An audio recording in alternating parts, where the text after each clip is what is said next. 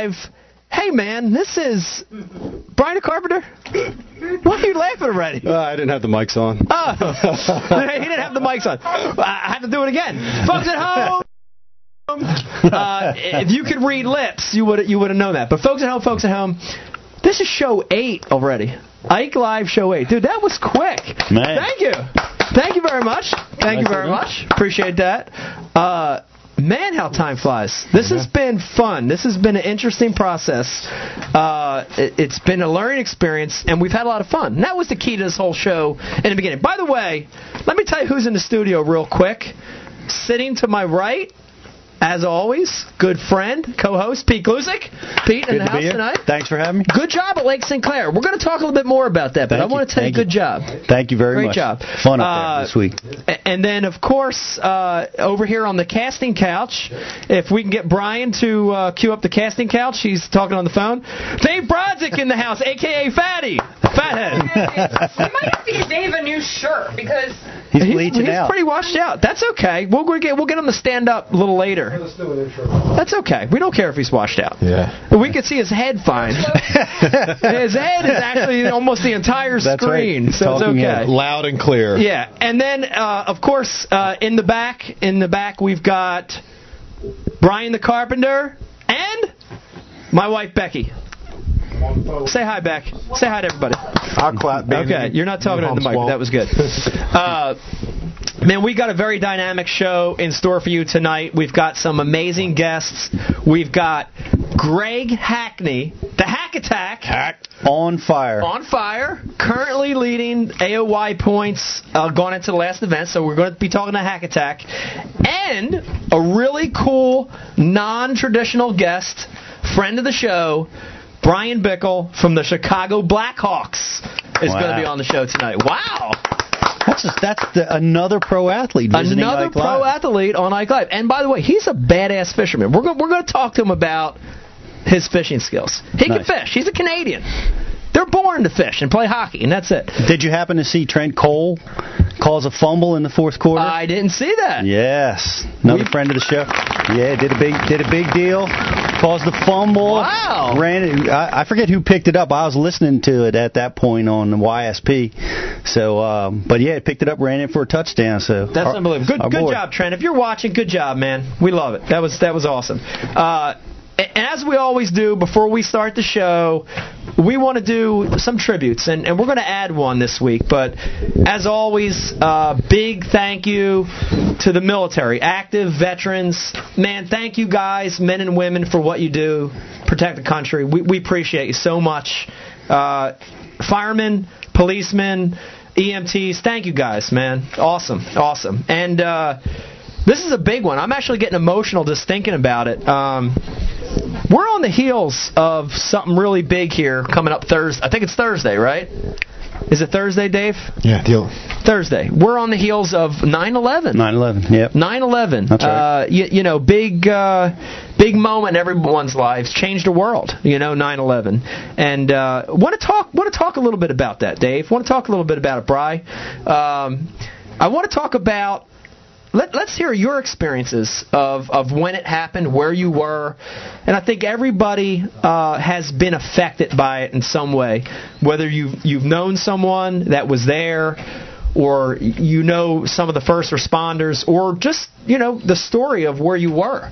Let's hear yours, Pete. Where, where were you at 9/11? You know, I, I think I probably was one of the last people in the country to know about it. I was uh, competing in a tournament on Thousand Islands, and um, it, it was a practice day. Yep. Uh, I think two days prior to the tournament getting kicked off, I remember I was out on Lake Ontario. I was fishing around Fox and Grenadier Islands. I was putting in one of those marathon days like we do. Yes. Uh, sunrise to sunset.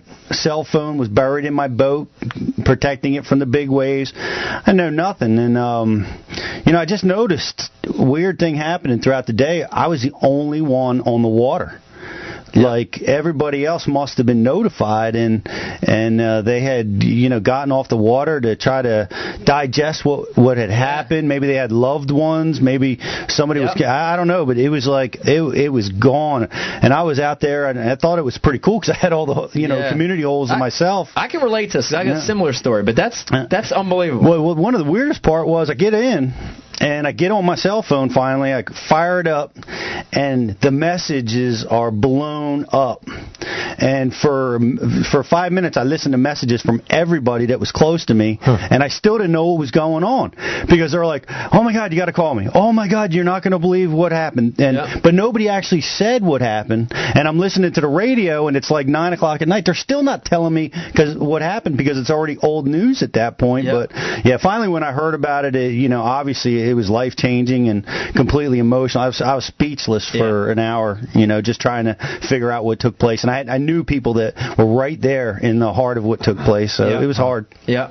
Dave, we want to hear your story. Yeah, for me, I, at the time it happened, I was teaching at the police academy, and I was on my way driving home, and I put on Howard Stern right before the second plane hit the tower. But I didn't quite understand what I was listening to. Like most times when we listen to Howard Stern, I thought I had a best of show. I thought I was listening to a best of in 1993 when they blew it up with a truck bomb or tried to blow up a truck bomb. And it wasn't until the second plane hit and Howard completely freaked out that I realized we were under attack. Wow. You know, it was it was, it was pretty strange. It's- you know, it's, it's just like so surreal. Surreal. Surreal. Yeah. That's a good word because it was surreal. It was surreal. By the Carpenter? We can't see you, but we want to hear your story. Yeah, we're working through some technical issues back here, as usual. I mean, what's a show without major uh, equipment malfunction? But that was mine was similar to Dave's. You know, it was uh, it's funny. It was it was Howard Stern on the way to work in the morning, and you know, just listening to him driving in. I was actually uh, doing Old Man Rick's Kitchen, Rick Mashinsky, Yeah. and uh, got to his house and put the TV on, and me, uh, me, Rick, and my brother stood there for two hours watching TV. Never picked up a tool, and then finally just went home like in total shock. It was Yeah. crazy. It was crazy. It was crazy. It was, uh, and, and and I'll tell you my story real quick. It was uh, similar to yours, Pete, where I was practicing for the FLW championship I remember that. on Lake Champlain, uh, having an amazing practice. Same thing, marathon practice day. And the thing that I remember is that same thing you're talking about. Not a lot of boats, but this eerie, weird, like quietness on Lake Champlain. Lake Champlain's huge. There's all this stuff going on. There's boats. There's noise. There's this energy, and it was it was vacant. It was just very empty and quiet. And it was weird, almost like you knew something was happening, but you didn't know. Yeah. And then, uh, and then I vividly remember getting off the water, and it just, you know, it hit you. You know, the people are, you know, my family was there, so my mom, my uncle, my grandmom was alive at the time, and I remember they were just devastated. You know, everyone was just devastated watching this because you knew that this was going to change everything for forever. I just remember all the people holding up the pictures of their family members, like just begging you if you saw Yeah. them, call this number, and it was just, uh, Yeah. man, so many different emotions ran through you from just sadness to vengeance. I mean, it was just, uh, Yeah. my God. I hope that no one, no one we know ever has to experience that yeah. again. you know? Yeah. It, it, it, it was rough. I remember I remember wanting to get home to my family, and you're fortunate Yes. that you were with your family Yep. mostly at that time because I wasn't. I was Right. up there by myself, and uh, I couldn't go home. Yeah. We, uh, you know, all the roads were closed because you know I, I live in New Jersey. Obviously, you got to drive right past New York City to get to my house. Yeah. and uh, all the high major highways were shut down, so Yeah. there was absolutely nothing for me to do. Yeah. but to sit in my cabin Yeah. uh, It- for a couple of days before I could come home. And it was scary for everyone in the United States. I don't want to downplay that, but I think for people in the Northeast, I think it was a it was a mm. scary thing because you didn't know what was next. You know, it was like, what's next? You know, and, and we're we're in the Northeast, so it was, it was a scary thing. Funny you should say that. At the time it happened, I was working up in the Chiefs wing at the police department, and we found out about a couple hard targets that we didn't even know existed in the city that we had to go watch to make sure that they were afraid of like some Oklahoma City type bombings, rented vehicles Yep. coming up with explosives and Yeah. So, but you know, without revealing what they are, there were a couple hard targets like right under our noses. Second, living in Audubon, New Jersey, where I live, we're right underneath the right underneath the Philadelphia International Airport's Absolutely. landing. There were still two Yeah. planes that they had thought were missing. I mean, there was a whole thing about two more planes missing. Then we find out about the the flight going down in Pennsylvania. Yep. And I called my wife Melanie and I told her to go get our youngest one, Jacqueline. I'm like, get her out of school right now. Yeah. Like at least if one more goes down, you know, we we don't have to worry about her in school. you know? Right. It was just crazy, man. Like you're evacuating your family from home, something like from school, something you never thought you'd have to do in our country It in was our a- lifetime. It was a scary time. Beck, let's hear yours because you were living in Washington D.C. at the time. Yes, I was. Let Let's hear your story. Uh, I, I was at work, um, and we had an early morning managers meeting, and I just remember everyone was calling into us because we didn't know what was going on. We didn't have TV. We were in a meeting. Uh, everyone kept calling in saying, you know, this plane crash happened, this plane crash, and so we're all like, oh, that's tragic, it's horrible. But we went on, and then the second crash happened, and then everyone started to panic a little bit, and then it wasn't long after that the Pentagon got hit, and all phones went out. There was you Wow. couldn't call a soul. Yeah. It, Whoa. all lines went dead, and it was probably one of the scariest things Yep. to, to be there because you you couldn't even call anyone to make sure they were okay. You didn't know where anyone was. Like, and Feel all lost. you knew, yeah, feel lost. Yeah, Yeah. that was scary. Very Yeah. scary. That, that's amazing. So, uh, you know, I, I think what we're going to do is uh, uh, we want to hear your stories too. You know, we've got a long show here, so uh, you know, hit us up on Twitter, uh, at Mike underscore uh, Iaconelli on Twitter. Uh, instant feedback, or or we're to have a number for you here in a second. Call in. We want to hear your stories too about how you guys were affected by 9/11, where you were, your memories of, of what happened uh, at that time, and uh, you know, just uh, amazing how, how that uh, that changed the world. You know, but uh, let, let's move on to the show. Let's move on to the show. Let's let's pick up the pace a little bit. Let's let's change the uh, the tone of the show, and we're going to get to one of my favorite parts, Ike Live. The hot topic. Hot topic. And the hot topics presented by Bass Talk Live. Mark Jeffries at the Bass Zone. We love Mark. Our buddy Mark. He might actually be on the show later.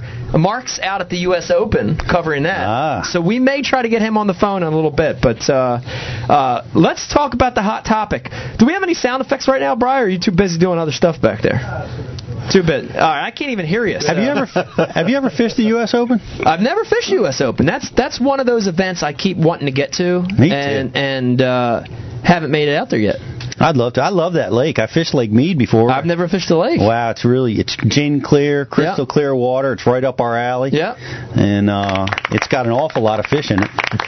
Thank you. That's for you, Pete. Good work, Brian. So, uh, hey, there's a sound effect. It's late, but who cares? It's all right. It's all right. So let's get in. Let's get into the hot topic, and we've got kind of a dual hot topic this week, kind of a double-sided hot topic. Uh, but the first part of it is. Can we get a crotch shot on this, Bry, or do you want to just show yours? Uh, ac- actually, Mark's still uh, hacked into our system here, so Oh. just delay for another five minutes. Oh, okay. Uh, all right. Mark's so- running the show from a remote location. Oh, okay. All right. So we won't worry about the crotch cam. The first part of the hot topic this week is what I'm holding in my hand. Bass released their 2015 schedule. And we want to talk a little bit about some of the locations on here. We want to get your thought. We want to get Dave's thought. We want to get everybody's thoughts on some of these places. But the second part to the hot topic this week, because the schedule actually starts with the Classic, Classic's going to be on Hartwell this year in South Carolina. Want to talk to you a little bit about Kevin Van Dam, KVD, not making the Classic this year. Huge. Huge. I mean, Let's start with that. Let's start with that. Let's start I mean, with that, Pete. it's- I mean, this, this is this is not a normal thing. This it's monumental. I mean, uh, you know what Rick's got the record, and you got to assume Rick Clunn is going to have the record forever. Yeah. Now, and Rick's Rick's uh, watching you right there, from right there. That's Rick. Picture of Rick right there. He's- Hey, hey, what's his AKA, Mike? Uncle Don? Uh, there he is. Rick Clunn, AKA? uh, AKA Dickie Clang or Clint Clang. Well, with Clitty well, well, with 28 in a row, I mean that's uh, you know we we all thought that Kevin would probably get it Yeah. and pass it. I mean No doubt. he's he's unbelievable. I think uh, you know he finished what 50 something in the standings this year, just just barely missed it. I think his second worst finish in the Angler of the Year race was 26th, and I think he's been in the top 10 every other time. um, you know, it, it's an amazing, amazing career, amazing record, and it's, uh, you know, it's, it's, it's, I just can't believe he missed it. I just, Right. you know, and and I and be honest with you, I mean, I kind of, I kind of fault Bass on this one a little bit. Wow. How's that? I felt bad. I want, I want to hear this. Well, I'll tell you right now, I'm a little, I'm a little You fought Bass. I'm a little PO'd that his second place finish ah at the Bass Fest did not count in the points, and he would point. have easily coasted into a classic position had that counted. That's know? a great. That's a great point. I don't know why. I mean, I guess they didn't give it points because they let the open anglers in, and they, you know, they let a few, you know, wild cards in. Yeah, and, That's and maybe- exactly why, though, Pete. How many other guys would have benefited from that as well? Yeah, but they, it's it's easily to remove their finishes from the point standings, you know, and still credit the guy the the elite guys for competing. But they interfere. Look, No, well, that's why you got rid of the co-angler for that same reason because they interfere with the end game. Uh, you know, I don't know. I I, I just I- I, I, say if you're gonna have a, if you're gonna have an event of Yeah. that level, that magnitude, you find a way Right. to credit the guys' finishes. I find will, a way. I will say this: next year, and we'll talk about this as we talk about the schedule. They're counting Bass Fest as a points event Next year. next year. There you go, Pete. So a valid point, Pete. Nicely done, BASS. Okay, so you but blame. un- unfortunately, uh, There you go. you know, KVD is the uh, you know the lucky or unlucky loser for for you know having to deal with it this year. It's it's unfortunate. I, I want to know, especially let me let me hear let me hear your opinion on this, Dave, because you're you know you're a fan as much as you are a tournament guy. What how how how do you feel like this is going to affect the sport of fishing? Kevin didn't make the classic. How's this going to affect fishing? Well, first off, I almost feel out of my league to even comment about anything that he's failed at. he's, he's he, you know, we're talking about like the, the, the Joe Montana of bass fishing. You know, Kevin Van Dam. He's he's the, you know one of the faces on the Mount Rushmore of bass fishing. I would just watch out next year because when someone of at his level, competition wise, fails, they come back. They come back strong, man. Yeah. I would watch for him next year. Oh, absolutely. To redo it all. I mean, have one of those kind of years he did the year he won the Classic and Angler. Yeah. I, mean, it's, I would look for that. I I agree with you, and it's funny you say that because I was just reading uh, something on Bass Fan with uh, with Ish's.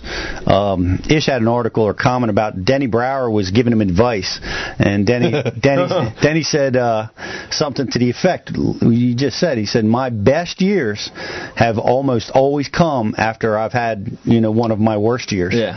and that's a sign of a true champion. Yeah, Well, that- absolutely. you know, that leads me to, to a comment I want to make, uh, and, and I'll, pro- I'll probably get a little bit of heat on this. I'm just, I'm going to say it.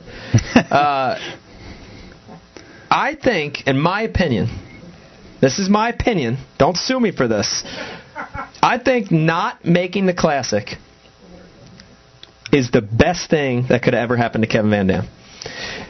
You ready? You, I'm going to justify it now. I think not making the classic is the best thing that could ever happen to him.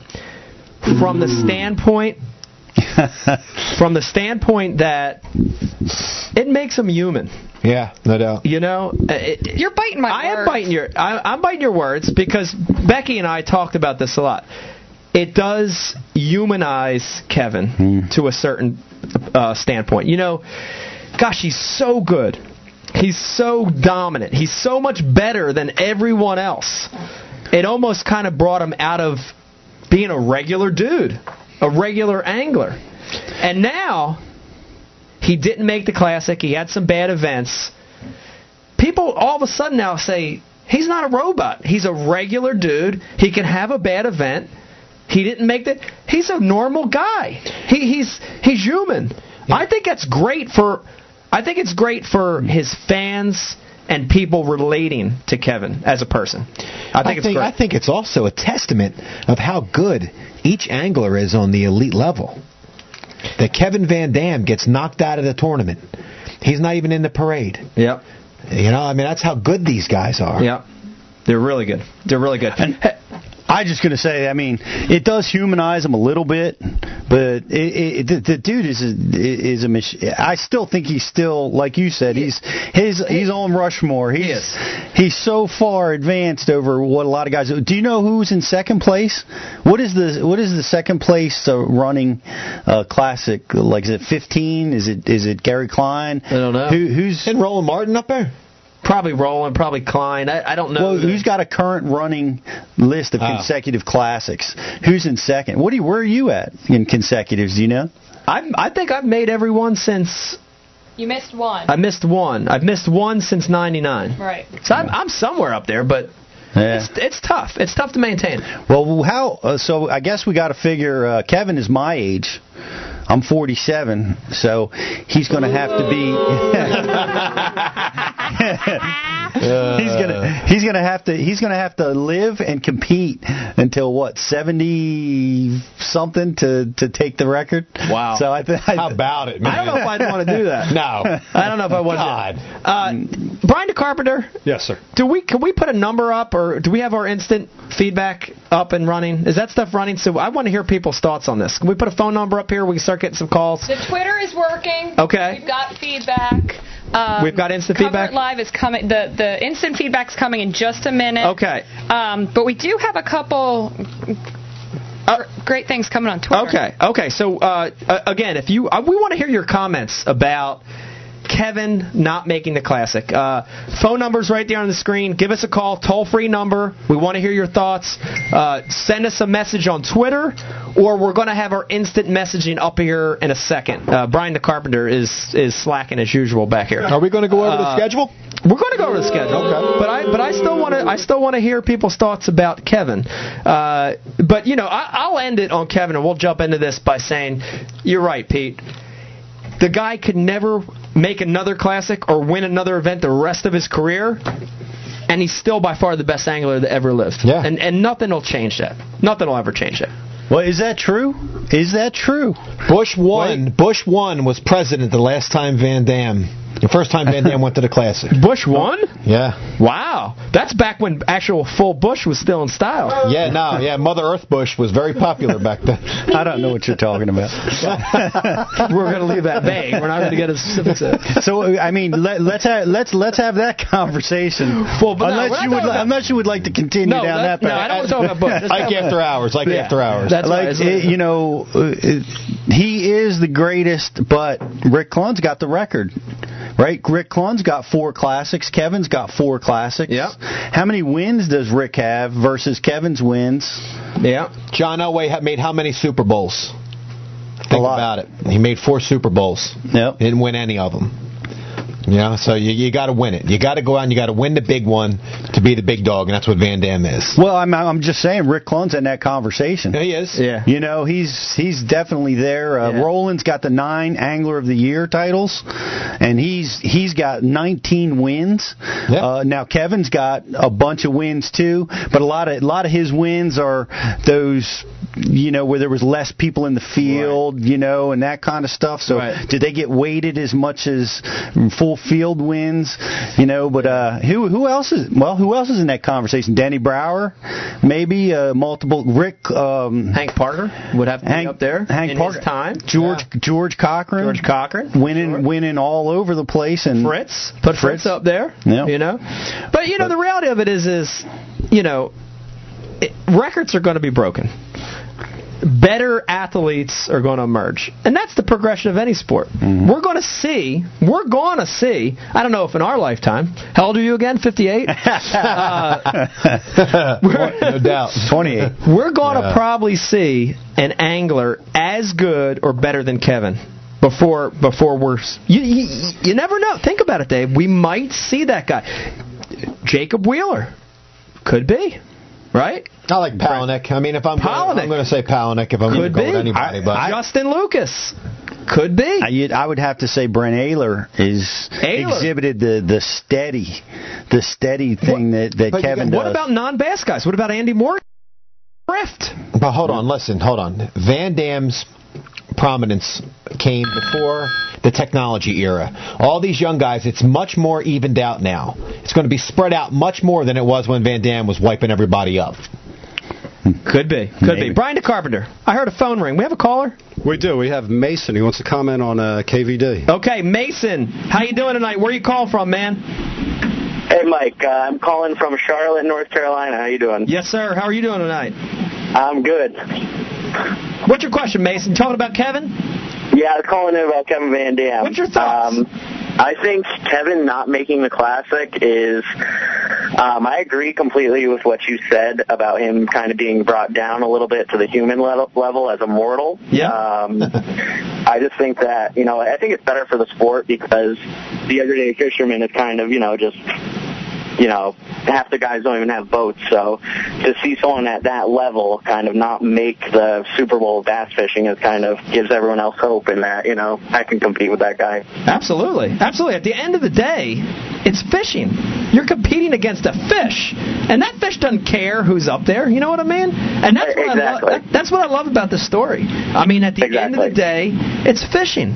You have bad days, you have good days. And, I, and, and again, I think you're right, Mason. I think it it has has brought him, I don't want to say brought him down, but I want to say it's made him human. It's made him human. Yeah, I mean, I, I'm not saying obviously he is unreal, um, but I mean it, it's brought him down a little bit to the point where I feel like he kind of has to regroup and uh, kind of get everything in a row and be like, wait, I'm not just going to float in here, and I kind of have to rethink everything, kind of like everyone else has to do.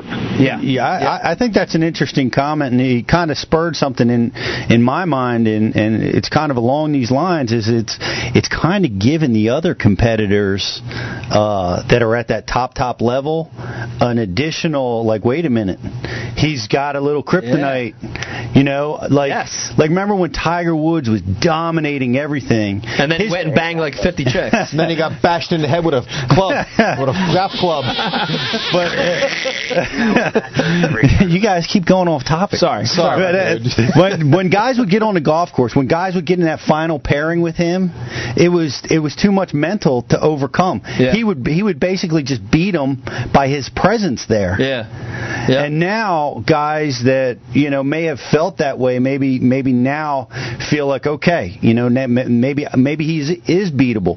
Maybe I maybe I can beat this guy on the final day Yeah. in the finals. And I think I think given that competition, that little edge is it's really not something he wants to do. Well, but that might might have happened Good here. point. Good Here's point. one more element, though, Mike, and you can you can attest to this. The top five or six guys, you're one of them, are in so many other directions other than going out and practicing and fishing. How much how much is left of your capacity to dedicate yourself to the trade?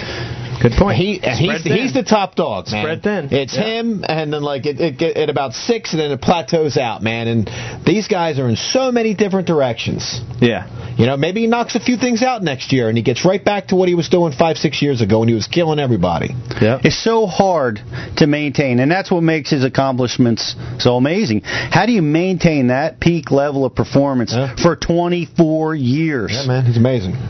In any other sport has that happened?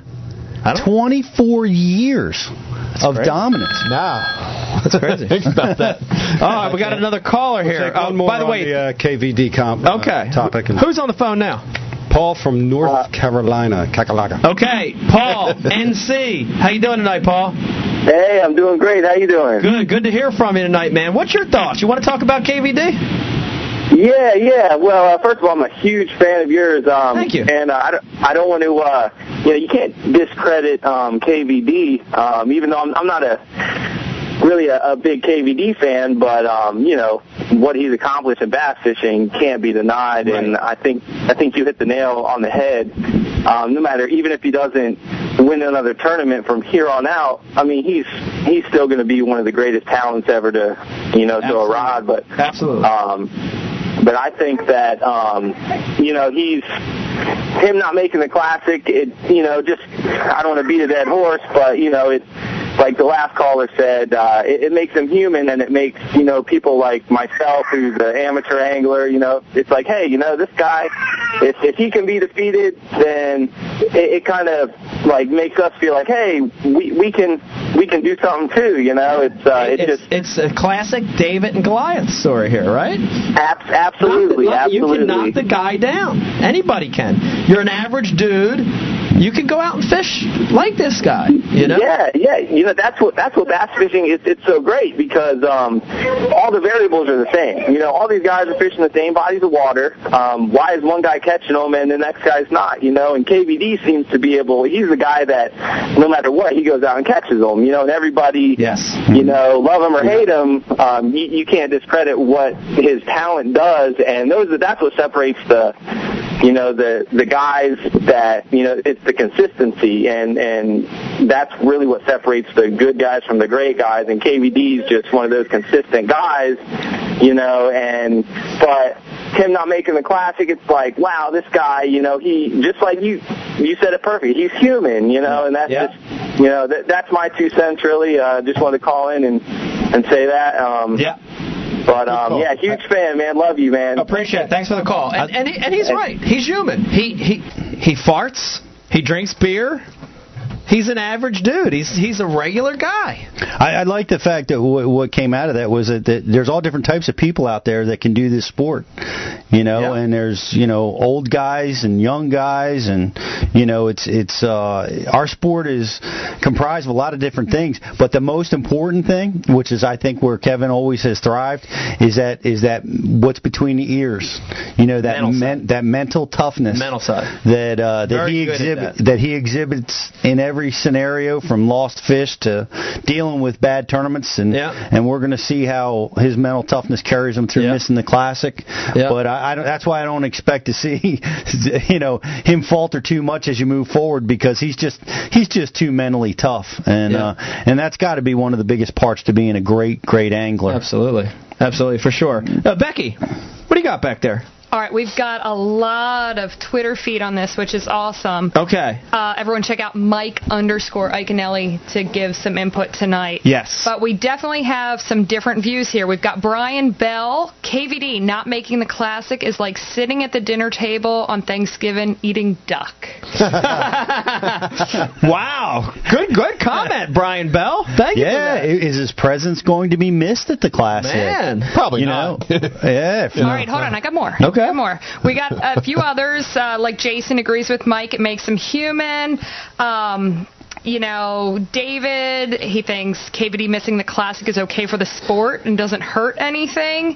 Uh, there's also a mention of uh, from Bill Ryland. I think Kevin Van Dam not making the classic is a great opportunity for other lesser known anglers to have their name out there. That's true. That's Yep. true, and it kind of reiterates what you said. You know, it's uh, it, it, you know, it's a hole. Pe- People can kind of climb up a rung of the ladder because Kevin didn't make it. mm-hmm. It's okay.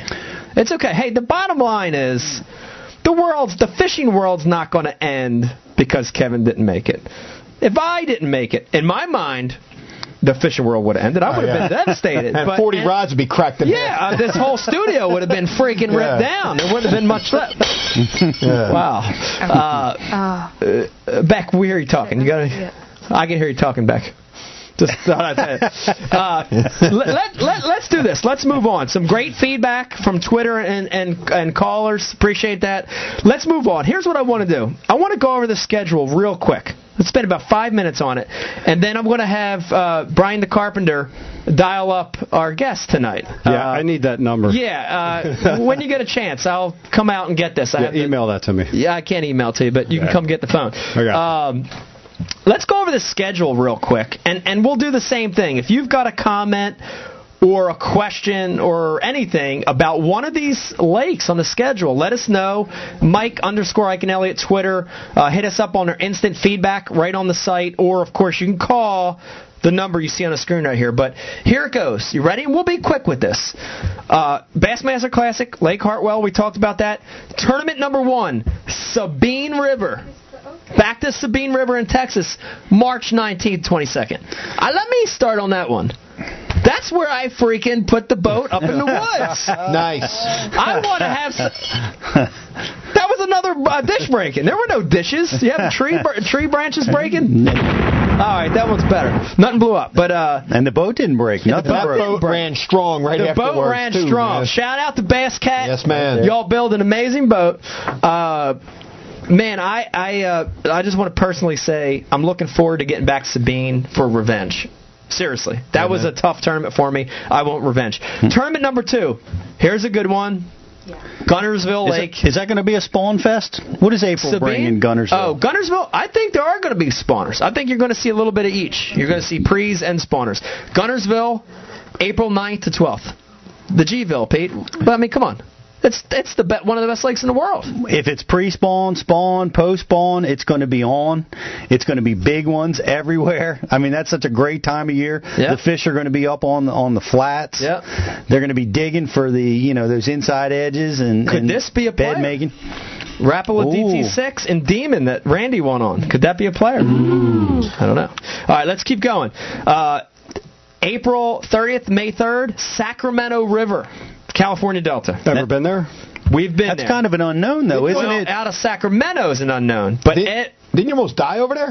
uh, I did. I got I got ejected out of the boat. That's Yeah. a story for another time. But uh, Lost your shoes? lost my shoes. Uh, End up in the hospital? End up the hospital. My shoes are actually on eBay right now. Probably the same shoes.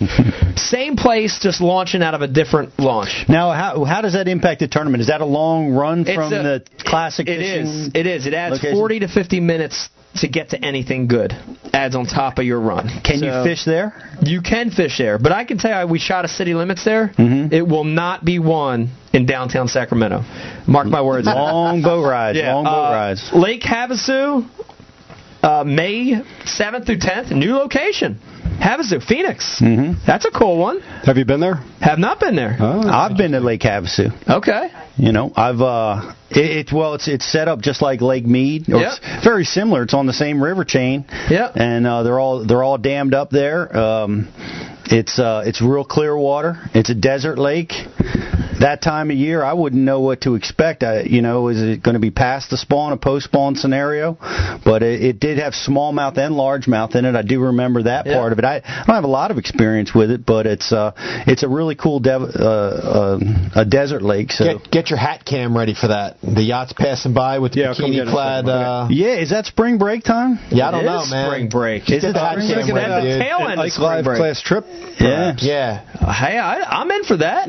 gnarly party boats, man. Man, we'll rent a houseboat. I think we should broadcast from there. I like it. We all have to wear Tommy Biffle shorts. Oh, man. I saw a video of you on uh, Twitter I'm Biffle rocking them, shorts. and they were pink on top of it. How that. about that, man? I have no problem. Hey, the boys need the boys need to be tanned a little bit. Slurps. You know what I mean? Uh, let, let's keep going. Let's keep going. June 3rd through 7th. Pete, I want to get your feedback on this. Kentucky Lake, June 3rd through the 7th. Come on, man. Ledge Fest. It's it's it's, it's muscle Paris. mussel beds, you know, ledge fishing. It's going to be good one. wide open. Wide open. at that time of year. Wide open. It's going to be a great great tournament. All right, Dave, let me hear your thoughts on this one. We, we next go July 30th to August 2nd, St. Lawrence River, back to Ogdensburg, back to them big, giant smallmouth. That's going to be awesome. Yeah, I mean, it's probably going to be the same way it went down this time. Current, guys smallmouth fishing. Canadian border. Well, Pal- Palaniuk went out into the went lake. to the lake. He went out into the Lake Ontario and won it. Much to everybody's surprise, we all thought Made it the would big be chance, w- big one run. inside the river. Yeah, That was amazing. yeah. Uh, next we go to August 13th, 16th. We go to The Upper Chesapeake, Upper Chesapeake Bay, The Delta. the the, the, Su- the Susquehanna Flats. the largest freshwater estuary in the world. Pete, you spend a lot of time on the Upper Bay, guy. I do. Mm-hmm. Tell everybody what you're. You, we talked about it off camera a little bit. You're concerned. That's a tough time of the year. Well, you know, it's a tough time of the year. The August is uh, is when the the, the fish kind of, you know, you get a saltwater infiltration. You know, you get less rain that time of year. Um, the fishing gets more challenging. Yeah. That being said, you're going to catch big ones.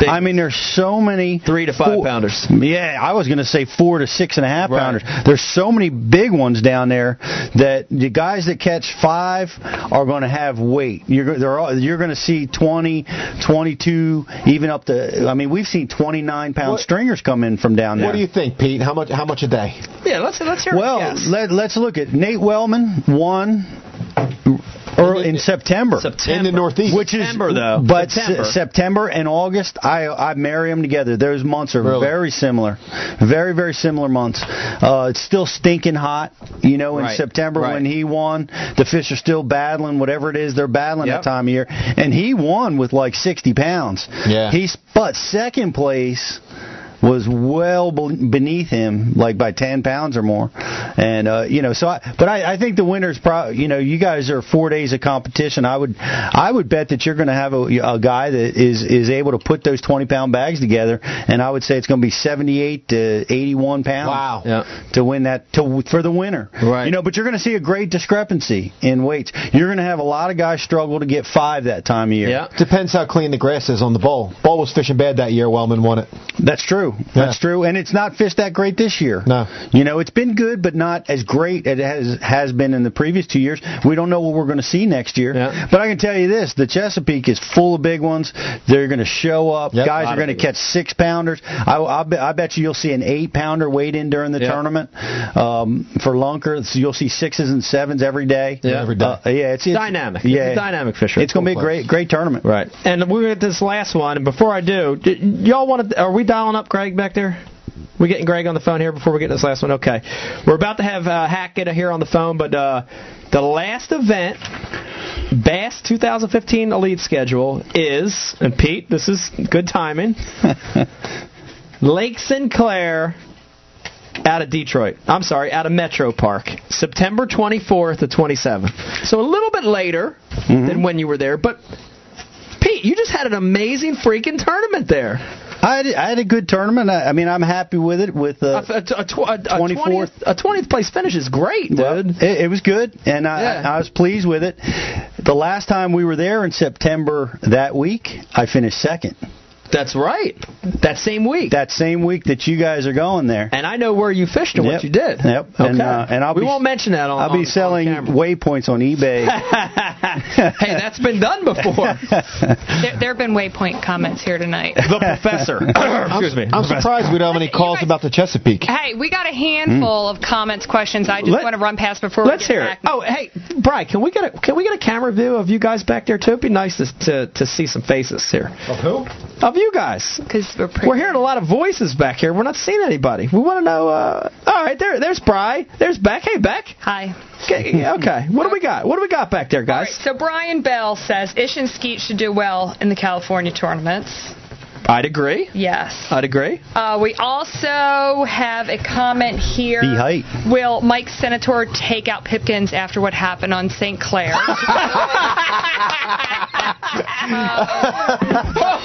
That's an that's an inside joke. Uh, okay. jokes. Uh, we have people just asking about like the different ramps, the location. Somebody asked, "Are you going to practice 12 days on the Chesapeake?" Ooh, who asked that? I'd like to know that. Is there a name associated I with do that question? I do believe that it is our friend from Tackle Mods. Oh, good, good question. Yes. Uh, why why wouldn't you? I'm going to put in an extended practice period on the flats as well. It's an hour and 15, hour and 10 minutes from right here, from the house. Uh, I think so. I, I wouldn't. I wouldn't necessarily say 12 days, but I'm going to put in a long practice period. Um, especially identifying the subtleties of that place because there are a lot of subtleties. It's not just all cut and dry fishing. I, I know that. I have some experience. I don't have your experience out there, but I do have some experience, and I know There's a hundred square miles of grass yes out there on that upper bay. Yes. Takes a long time to dissect. It's dissect a big that. bowl. That's it's right. a big freaking giant bowl. And there's so, fif- 15 freshwater river systems coming in Yeah. that, that all, you know, with heavy pressure from a big tournament like that, that some of them may come into play. yeah, absolutely. So, it's uh, dynamic. Hey, We're- it, I, if, don't fix it if it ain't broke. It worked on the Delaware. worked Why like a not do it again? Even if you have to destroy a, bo- a boat to do it, it's all good. you got a comment there? No, didn't Brian Schmidt win a tournament down there? He in did. an unconventional location. I don't know where he won. Oh, he went real south, real south, further further than Baltimore. Wow. and beat everybody in the grass. You're kidding me. No, man. I didn't He know that. far. I wasn't aware I of that assumed either. he was right From what I the bowl. understand, I mean, you know, you, you get you get crappy information all the time. No, I, I, Brian what I Schmidt is good on tidal water. No, he he's- dude can catch him. He bangs it up there. He's got like seven wins on the Stren series or something like that. Anytime on the Potomac, that dude's murdering them, man. Yeah, that's that's Yeah, he's a killer. as a matter of fact, that's the number number one. He's no, he's got more wins in that series than anybody else. Wow. How about it? Pre- impressive stuff. Because of the Potomac. That's, Yeah, that's amazing. Hey, That's hey, everybody, everybody's good on the Potomac, and somehow he still wins Everyone's down there. good, and not everybody wins, though. That's right. That's right. Brian the Carpenter I heard a phone ring back there. What do we got? We got Tyler. He wants to make a comment on the schedule. Okay. We're going to wrap it up right there. Okay. And dial up. Let's uh, do that. That's a great great point. Tyler, how you doing? Where you call from, man? Uh, I'm doing pretty good. How are you? Good, good. Where you calling from, brother? Uh, Port Richey, Florida. Okay. Ah, cool place. Uh, one question: How did you guys feel about having a classic on um, Lake Okeechobee? Ooh, That'd love it. awesome. Love it, love it. Yeah, yeah. So here, here's I, I, I want to say two things on that.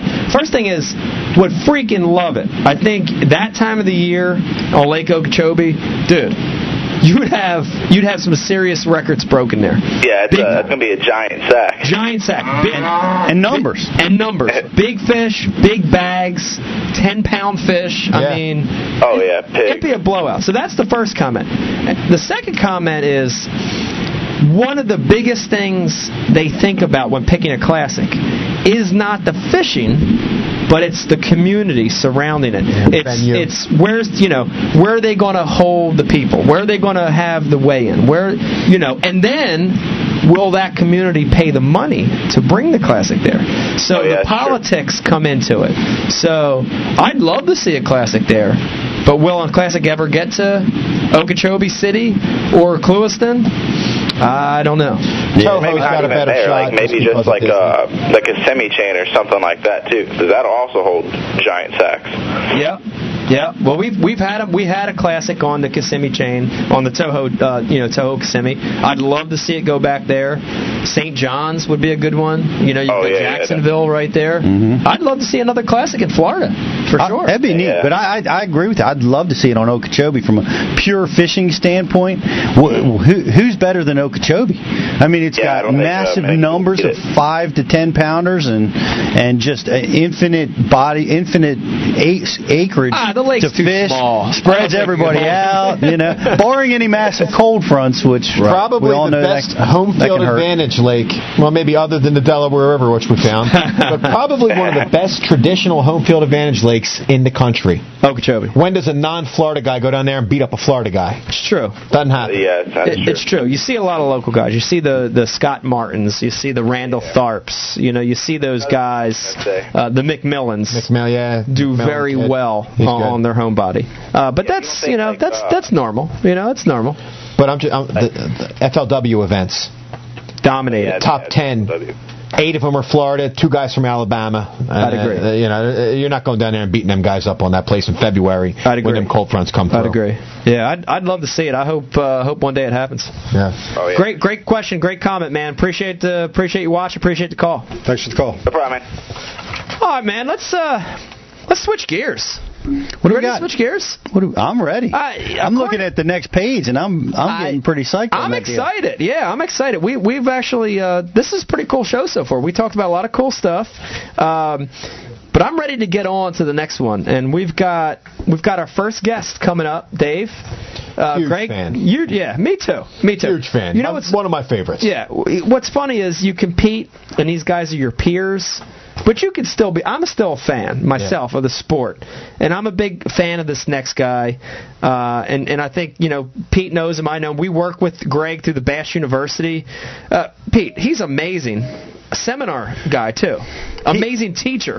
He he's what I he's what I call. I can hear the phone ring. He's what I call a natural. He's got to be He's a natural. He's got to be. I don't know if that's his nickname, but it should be. I mean, he thinks about fishing Can hear the phone ringing. and the outdoors uh, in a way that that is unique and insightful to someone like me. You know, like I I I listen to him speak and it and it it clarifies things Yeah. for me. Yeah. You know, and, and everything. You know, it's so matter of fact. fact. It's so common sense, Yep. and and it's so true the things that he says, and um, it's fascinating to listen to his seminars, and uh, I'm excited to have him on the show. What's Yeah. great about him Let's is wait no longer. Yep, go ahead. Okay, uh, joining us now via phone, your current AOY BASS leader and winner of the last event on Cayuga. He kicked ass in that tournament. We're going to ask some questions about that. Joining us via phone, Greg Hackney, aka Hack Attack. Greg Hackney, everybody. it's good to be here. man, that was a hell of an intro. That was almost as good as Mercer's intro, man. kind of just slipped in there. A lot of, slur- it. lot of slurpage. How you doing, Hack? Where where are you I'm right now? I know you've been busy the last few weeks. I've been reading on Bass Fan. You've been running around. Where are you at right now? Uh, I'm actually at home right now. This Wow. is the first time I've been home in about four weeks, actually, and uh, I spent the night, the first night in my bed last night in about four weeks. Wow, that's that's a good feeling. I I, I know Yeah, uh, we, we we travel so much. You finally get home and uh, the family and your bed and your house. It's a nice thing to get home. Yeah, it really is. It's awesome. But uh, again, congratulations on Cayuga, man. We've already had you're, you you haven't even been on the phone five seconds, and our lines are blowing up already. We've had all these people commenting, and I want to know too. How in the hell? How did you kick ass like that at Cayuga? I mean, you. I need to know what. Well, I'll tell you this. I just watched a guy do that like 10 minutes ago on the Delaware River. I mean, I just finally watched that Bassmaster show like 10 minutes ago. Uh, well, that doesn't count. That was a home field advantage. But you've got, man, I, I, I've been fishing with you long enough to know now that the one thing that doesn't matter is if you're in Louisiana in your backyard or you're in freaking Cayuga in upstate New York, you love grass. Tell me about that, Greg. I got to know what is your deal with, with lakes that have grass. I got to know, man. You know, I, I think more than anything, it's just a confidence deal. I just, uh, you know, I grew up fishing grass, and uh, and you know, honestly, like early on fishing, I really struggled with it. You know, you know what I'm saying? Like, Yeah. uh, I just really struggled with it, and uh, that's what's funny. I guess I kind of despised it at the beginning, and uh, once I figured it out, that you know, the biggest thing about Grass Lakes, the fish population's so big. Like, so anytime you go anywhere that's got plenty of grass, you got plenty of fish Yeah. and uh, kind of that needle in a haystack deal. And I Yeah. think a lot of times, you know, a lot of guys kind of they just they have a tendency to, to blow through it.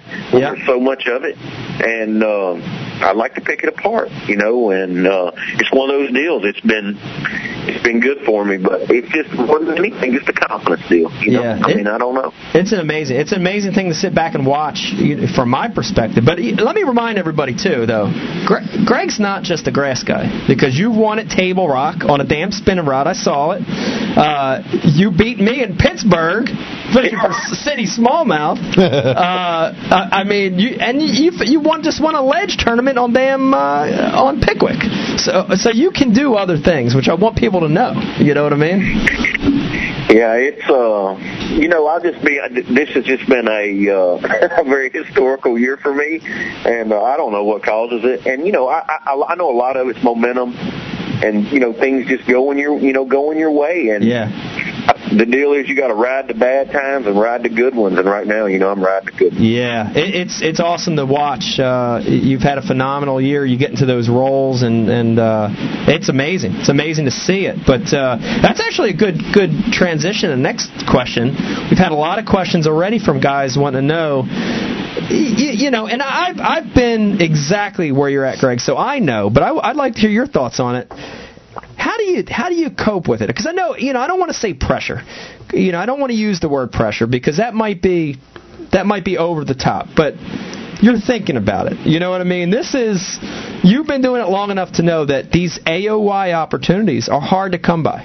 I knew when I had it in 06, I said in my mind, going into that last event in Table Rock, I, I I couldn't think about anything else because I know how rare it is to have those opportunities. What what are you what are you doing right now? What are you thinking? Are you are you are you stressing? Are you just being chill? What what what are your thoughts going into it? Well, you know, honestly, ever since uh, I guess this year, ever since I got in contention, or you know, where the points started to get close, and uh, I guess actually it was probably after Dardanelle I was second in the points, and I don't know, it just really motivated me. I, I've probably been more motivated by it than you know, I, I've had the opportunity before to lead the points, and you know, and I've always wanted to win, but I've never been as motivated as I am right now. And I, I think the deal is, you know, I'm not as young as I once was, and uh, I just know now, boy, it's a chance of a lifetime. Yeah. You know, it really is, and uh, I think that's the thing that's motivated me the most. I'm older, you know, and I'm like, well, these opportunities don't come around, and you have to make the most of them because they're very rare. They are. And uh, I, I think that's the biggest thing. And and, I, I mean, as far as pressure, I mean, you know, we all do that. We all put so much pressure on ourselves to do well, regardless. Yeah. If it's Angler of the Year, each individual tournament, and uh, but right now, I, I don't, I, I don't, I don't, I don't feel it like pressure. I just feel it like motivation. And uh, I can't explain it, but I, I, I, I can't get to Michigan fast enough. Yeah, You know, that's that's, awesome. I'm, I'm, I just, I'm ready to be there. Yeah. Hey, hey, Greg, it's Pete, man. Congratulations on, uh, man, an amazing year. And uh, yeah, thank you, Pete. Yeah, you bet. I just wanted to give you the opportunity to, uh, you know, see if you wanted to thank anybody for sitting in on a Cayuga seminar at the Bass University last year. hey, who was the guy? Now think about this. Who was the guy that asked most of the questions about that? you know that guy? I, I remember that guy. You should have signed a contract for like a one percent of the winnings or Yeah, something. dude. Pete. Come on, man. You're not thinking. Hey, that, and you know the uh, the thing about it is I did learn a lot from that Bass University, and that's the reason everybody should go. I mean, because that's the deal. I I got to quiz the man about his win and all the details, and uh, I, I- put all that back. I felt I, I felt a little molested after I got out of that seminar. Just to hit on what Greg said, what people don't understand is there is so much to gain from being live at a Bass University seminar versus what you think you can read and comprehend and interpret from the internet. Yeah. It's two different things to watch someone explain it and have it sink in and absorb the material than reading about it. And nobody better than Greg. I mean, Greg, I, you, we just uh, featured you with uh, your smallmouth flipping seminar that you did um, when we. I guess we were up in New York when you did that. I guess you were talking about what you had done at Oneida and how you know you were you know patterning smallmouth through that flipping technique. But Greg's one of the best. I mean, he just has a simple, matter of fact way that connects with people. He's easy to understand. It helps everybody become a better angler. But uh, and I, and I appreciate you being with us at Bass University. But I, I wanted to ask you a question. I I, don't, I want to see if you remembered something. Uh, I, I, I, you probably don't remember the first time we met, but I remember it because I was out there before you were on tour. I don't know whether it was Top 150 at that time or they called it the tour, but we were at Santee Cooper and uh, we were staying at a place called Randolph's Landing. You remember that place? I do remember that place. little, little hole in the wall. it is a hole in the wall. it's like a cat. It's like a catfishing deal, and I figured this guy from Louisiana might have made a mistake and thought he was in a catfishing tournament. it is. That place is like world famous catfisherman hangout. it's a, it's amazing, and uh, but I remember that. I remember, uh, you know, because you were new and and uh, you were doing you did real well that week, as I recall. And uh, I just went up and introduced myself to you, and you kind of stayed away from people. And I know a lot of people like to do that for the purpose of you don't want to get involved with the dock talk or get influenced by other people or what they're thinking about the fishery. Do you still carry that with you when you're out there competing? I, I do, I, you know, I do, but I will tell you this: as I've gotten older, I need, you know, occasionally you need to talk to somebody. But I find for me, it's not about fishing. Like you know what I'm saying? We just stay on the road so much by yourself and away from your family, and uh, occasionally I do like to visit, but uh, I still, honestly, I try to stay away from that. And, and because the thing about it is, somebody can tell you this is the difference between talking to a fisherman at a tournament and going to a Bass University. At the Bass University, you get all the details. And you and you can ask the question so you are steered in the right direction. Typically, fishermen will tell you just enough to steer you in the wrong direction. you know, because we're all such big competitors out there, and we're all good friends. There's no doubt. Our bunch is really tight Yeah. when they're not fishing. No doubt. But when they're fishing on the water, you know, it's uh you know, it's a dog eat dog world. But I, I do honestly I still try to stay away from that. I still stay by myself, you know, room by myself and uh just kinda you know, and I'm a creature of habit, you know, just kinda do my own thing. And that's always you know, that's what works for me. And, you know, but I see a lot of guys out there that can work together and team up and do really well that way. You know, there are a lot of guys. I read a deal here uh, recently that uh, Paul Elias is staying with Shaw, and, you know, he really thought that helped him. And I, and I understand that too. You know, I understand that part of it too. So uh, it just depends on, you know, who you are and what works for you. Yeah, every, everybody finds their own their own methods for figuring it out, especially in practice. Shaw and Elias must have been a lot of like Bengay and Viagra laying around the. All right, so uh, we, I guess we've got some questions coming in. Uh, Becky, we got some Twitter questions coming in for Greg. Wow. A lot. Greg, you're blowing up. You're lighting it up, Greg. All right, what do we got? They love you. I have so many hack attack. Go get that AOY post. They're, they're going crazy. They're very, very excited. But we've got a couple questions. So, uh, Greg, how do you pick out the good grass spot versus the bad grass spot? That's question number one. Ooh, that's and good. then, what's your go-to lure? Ooh, Well, There's more, but let's start with those. that's good questions. Uh, well, you know that that's the that's kind of the hard part of grass lakes, but the big thing is your electronics. And uh, and that was really the big key for me at Cayuga was finding those small, irregular places because there were just miles of grass. Yeah. You know that were exactly the same, and uh, and and they're really the best places were you know where you'd have a straight line of grass, and there'd be like a little flat sticking out, a corner on the grass. Um, you know, not necessarily like a full blown point, but just somewhere where the grass turned, you know, seems to be the deal. And that, that I really find that true pretty much anywhere you go. Yeah. Uh, the, the only exceptions to that, like, and that I've noticed, like places like Oneida, Champlain, a lot of times it's what's in the grass. It's not the outside grass line. Now those fish at Cayuga that I caught, a lot of them related to that outside edge. Now later in the day, of course, I got up and flipped heavy in the grass because, uh, for some reason after first thing in the morning, that deep grass fish I couldn't catch. They just kind of seemed to go away. I, I didn't know if they were moving heavy in the grass or, you know, they were pulling out suspended or what, but then I would fish in the grass. But like a lot of lakes, it's the bottom. You know, it may be sand holes in the grass or rock, like places like Oneida and Champlain. You know, I, I, a lot of times I have to fish for those, you know, fish, just fish the grass till you find it. And it's when your bait, you can tell when your bait hits the bottom. It'll just, you know, and especially like when I'm flipping grass with braid or whatever, or even fluorocarbon, when that weight hits that rock bottom, you feel it. You can know, tell. telegraph Yeah. through the rod. Yeah. And uh, that's the whole deal. Like when, like the, on those smallmouth deals, when you're, you know, flipping them out of the grass, they don't just get in the grass. It, it's it's what's on the bottom. You know, Yeah. is the big key. So Yeah. uh, sometimes it's fishing, but most of the time it's my electronics. Yeah. You know, it's finding that stuff in your electronics. Yeah, and then talk about. I, I know. I, I want to hear a little bit about the bait because I know from from Cayuga, the jig was a key deal for you. Talk talk a little bit about that the jig, and you designed that jig. Talk about that thing. Uh, well, I'll tell you what, to be honest with you, like in practice, I never had a jig bite. I didn't throw it a lot because it slows you down so much. Yeah. And because there was so much grass there, uh, you know, I stayed with plastics mostly. And, and typically, you know, most places you go, it's easier to get bit. And, you know, when I'm finding fish in that grass like that and I have to fish a lot and cover a lot of water, a lot of times I'll stick with plastic because it's easier to get bit. And, uh, but I started to turn, you know, of course, I'm going to a group of fish that I know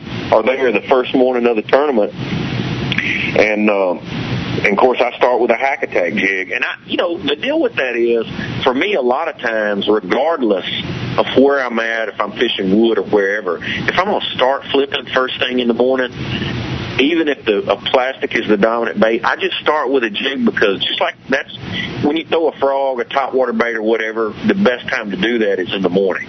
So I find that you know the fish are the most aggressive that time, so that's when I want to show them that bigger bait. And uh, and of course, the deal was I started with a jig every morning, and they bit it, and the rest of the day I didn't get a lot of bites, but they were quality. So it Right. just kept me fishing that way. I felt like another big key to the jig was that it slowed me down, and uh, that seemed to be the key in catching those bigger fish was fishing really deliberate. And where with a piece of plastic, because it falls so fast and goes right through there, you know, you just have a tendency to fish a lot faster. Yeah. And uh, that was the other thing with the jig, I would slow down. But now I was using a big jig. Uh, in the morning, I used a one ounce. And uh, the the deal with the one ounce is the hookup is so good. On it's just a one ounce hack attack jig. I use I, I really alternated between two the whole tournament. I either was using Candy Crawl, which looks is probably the closest jig color. You know, our Candy Crawl is like li- light, kind of limeish green with dark bands, which looks just like a yellow perch, and uh, and Blue Crawl, which looks like a bluegill. And those seem to be the two, you know, the two color baits that I did the best with. In the morning, I started with the Candy Crawl, and then later in the day, I went to the the Blue Crawl. But both of them are, you know, I felt like great representatives for what those fish were feeding: yellow perch and bluegill. Yeah. Uh, matching Rage Craw on both jigs. I used a blue sapphire, green pumpkin. I mean green pumpkin, blue sapphire uh, chunk on the blue crawl, and a candy crawl on the candy crawl color jig. But um, it's just one of those deals for me. Again, it goes back to confidence. But once I got that jig bite going, like I went to a school of fish that first morning where I had caught one and reeled them up, and there were six or seven with it, and a couple of them looked to be fives, but I guess a couple of them were actually sixes, and the rest of them were all fours. Wow. and because that that particular spot, I, I the last Yeah, day I caught three is. and a half off of it, and I remember telling my cameraman when I saw him, I said, "That's the smallest fish I've caught here." Wow. Uh, I didn't And have I- I anything think like that at Cayuga.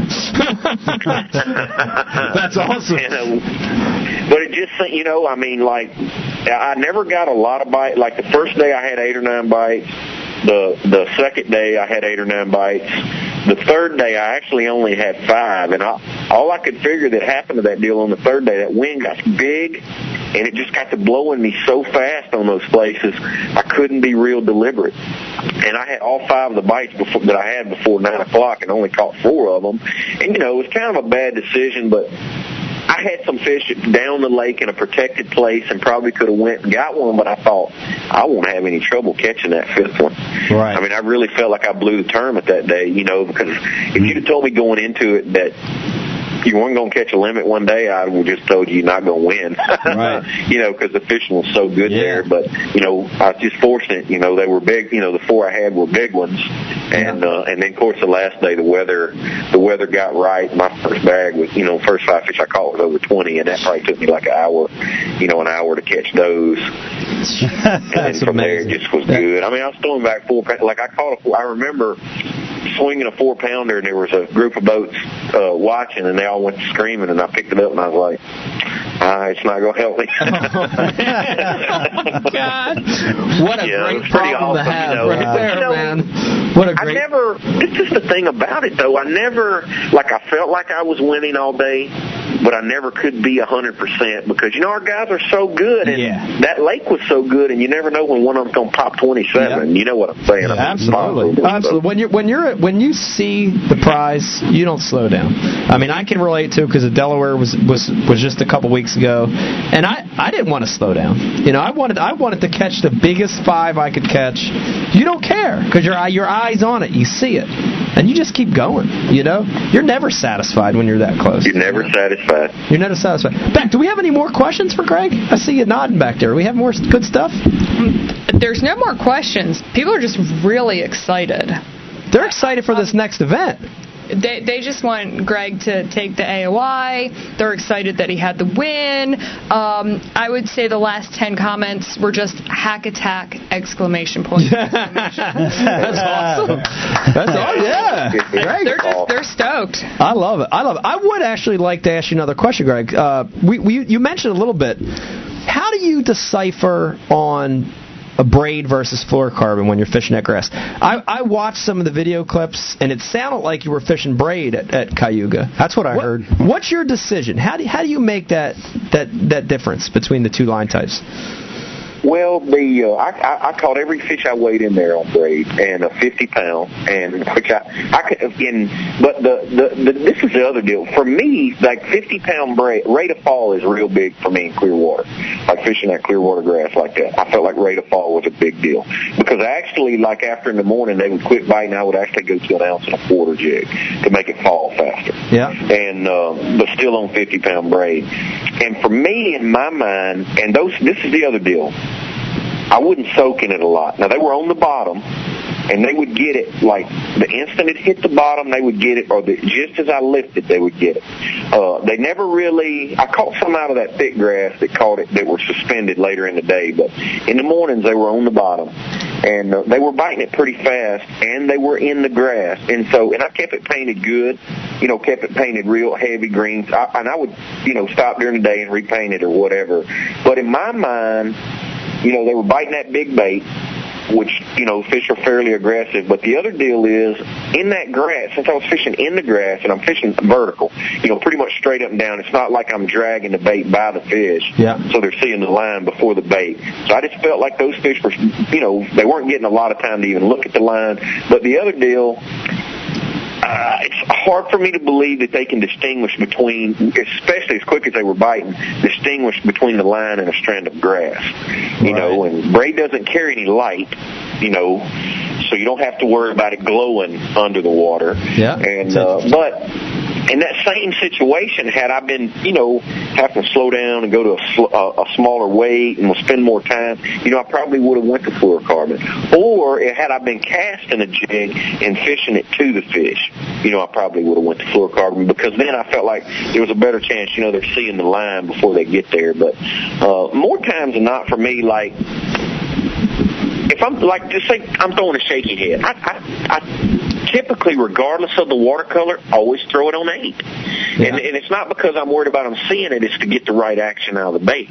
Yeah. And so, you know, in that situation, that one ounce jig or that ounce and a quarter, and that braid, you, it just fall like it falls faster on 50 pound braid than it does on 20 pound fluorocarbon. You know, so I felt like Yeah. you, you're getting the right action, and that's kind of how I decide. You know, more so than watercolor or anything, but on line size for bait is to get the right action out of the lure. And uh you know, like I said, fishing in that grass like that and biting that big jig, I just don't feel like they were they would spend enough time looking, you know, to keep them from biting because they've been pretty quick, you know. So. Yeah.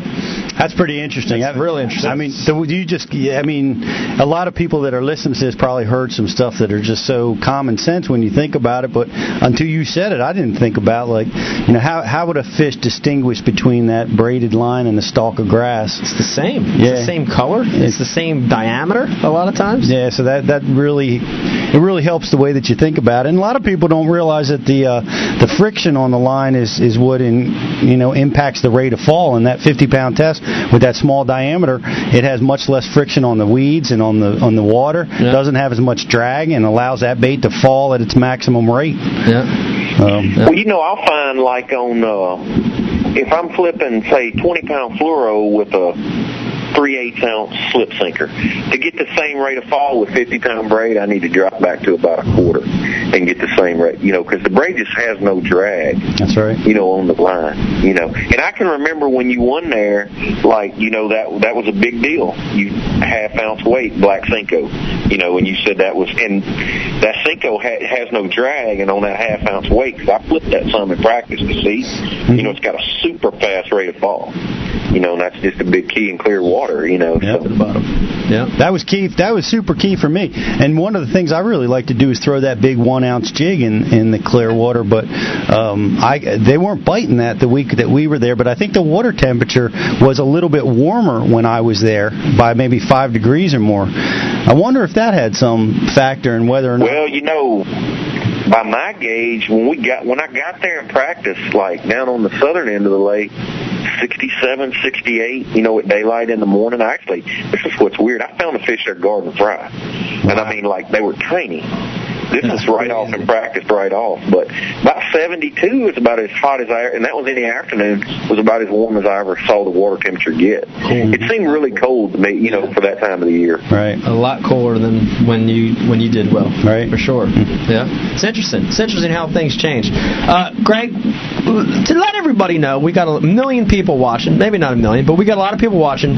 Let everybody know where they could follow you. Let let them know what what's your Facebook, what's your what's your website. Let let the fans know where they could follow you leading up to this last event. you know, I'm embarrassed to say this, but I've been on Facebook now for about a week. Yeah, a week. We like it. Seven days. I've actually had a Facebook page now, I think, for about a week. I, I'm, I'm embarrassed to say that, but I've been kind of, you know, I don't know why I've been. It, it's been a great too. Honestly, my Facebook page has been awesome, and I, I had no, I, you know, I guess it's one of those deals. If you don't, I've just kind of stayed away from it and didn't know what it was, and now that I know what it, you know, know what it is, it's it's so great. You Are know, you but embarrassed uh, that Steve Kennedy beat you to Facebook? Wow. that is bad, isn't it?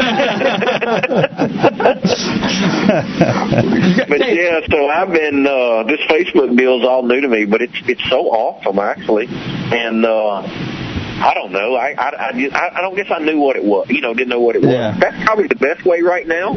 Uh is just to follow me on Facebook, and I'm trying. You know, I'm I'm I'm not the best at putting everything on there yet, but I'm I'm getting better. I'm learning. You know what what I'm supposed to be doing. Yeah. So uh, I hope I plan on keeping that up. You know, and uh, and, and do better with Well, that. I, that I can tell you this from the is great. feedback we've got tonight. Uh, you've got a ton of fans out there. You got a ton of guys wanting you to go in this last event and, and dominate. And I, I, I want to see you do it, Greg. It's uh, it's it's exciting to me to watch this last event. And uh, man, if there was a if there was a, c- can we bet on this? Is, is there like an actual? Can, can we bet on these odds in Vegas? You think they have this? Because my money's on you, Greg. Well, how how big a point Wow. spread we talking here? Like What- what's 15.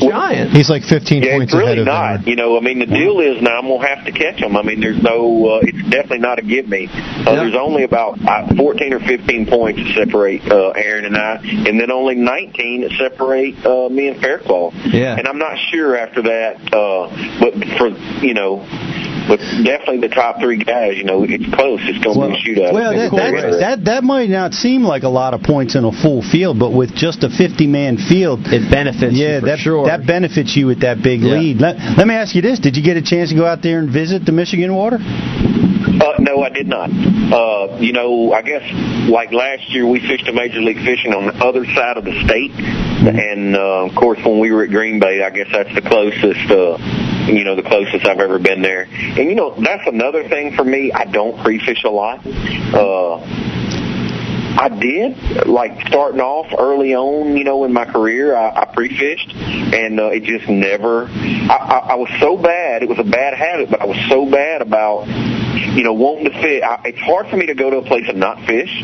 and so I would go and fish and get on something, and then want to fall back on that when the tournament came around. Yeah. And uh, so I, I just, I, for me personally, the way I fish, and I know there are a lot of guys who pre-fish, pre-fish hard, and it works for them. I mean, I know that for sure. And uh, but for me, it's just basically that, you know, I guess fly by the seat of your pants, and uh, because I feel like whatever I find, you know, when I show up, is going on right then right. you know. Absolutely. And uh, that that that's just for me. That's what, you know. That's what works. And I thought about it. I thought about free fishing for the like.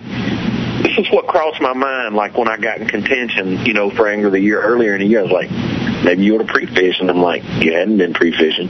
Probably shouldn't change anything. So I'm just gonna ride it like it is. But. uh I look forward to it. I think it's going to be a slugfest, I think it's going to be some big smallmouth. And I, you know, I, I won't. I like to fish for them, you know, fish for the big ones. So I'm looking forward to going up there. It's going to be exciting. It's uh, a great story, great way to end the year, great race, and uh, and we wish you the best, man. Best of Uh, luck, buddy. oh, Yeah, ama- Well, I appreciate amazing that. season, amazing season, Greg. Greg Hackney, everybody. Hold on. Are we going to let Greg go? We're gonna let Greg go. Do you have a question? I have something more important about Greg Hackney, to me, You do. than fishing alone. Well, we um, got to hear about it then. We All right, can't Greg, Greg, this is Dave here, a.k.a. Fathead, although I object to the nickname because you got a big-ass head, too, so don't laugh. All right, uh, listen, Greg. Greg, for me, I'm a fanboy. All right, love it, love you. I think what everybody likes about you is you don't have like a douche factor to you. You're just a really genuine, good guy. thank you, thank you, Greg. And for me, the that. coolest story, dude, that I have is in 2005. If you could please explain to people that don't know the rescue operation that you and your ah. cousin Cooter launched to go get your father-in-law out of hostile territory. Yeah. Katrina, we're talking about Katrina? Hurricane Katrina. I remember that. Greg Hackney launched Yeah. a rescue operation. Yeah. Him and cousin Cooter loaded up the boat with shotguns and went and got the father-in-law out of hostile territory. Go ahead, Greg. well, actually, it wasn't a cousin. It was a good friend of mine that I uh, that I grew up with. It was actually it's a funny thing. Like when we were running around, I never thought he would be on the police department, but he he now works for the police department. He was a good guy.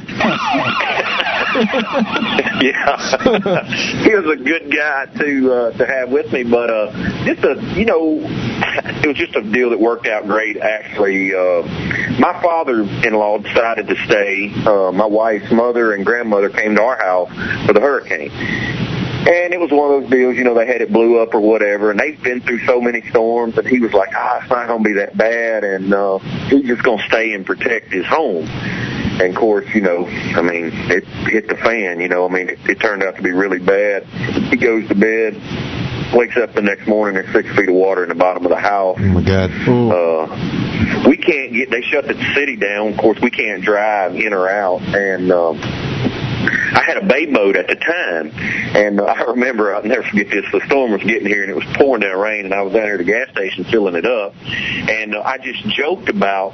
There was a guy at the gas station goes, "Are you going fishing?" and I was like, "No." I was like, uh, "This is in case I need this boat to rescue, or we need to get out of here." But the biggest reason I actually filled it up because during these storms, like they deplete the gas supply. Like that's really common. You know, you can't buy gas or whatever. And it, this boat held like 75 gallons, and I was like, well, that'll give us a spare 75 gallons of gas if we need it. I mean, you know, people fill up everything for a generator and what have you. And uh, man, it just worked out great that I did that because it rolls on three or four days after the storm. He gets robbed by gunpoint. He finally makes it over to, uh, you know, to his business and and gets away from the main part of town where everything was just really blowing up. And um, you know, we made plans, and I went by. I called, uh, like I said, I called that friend of mine that I ran around with, and uh, we were we were armed.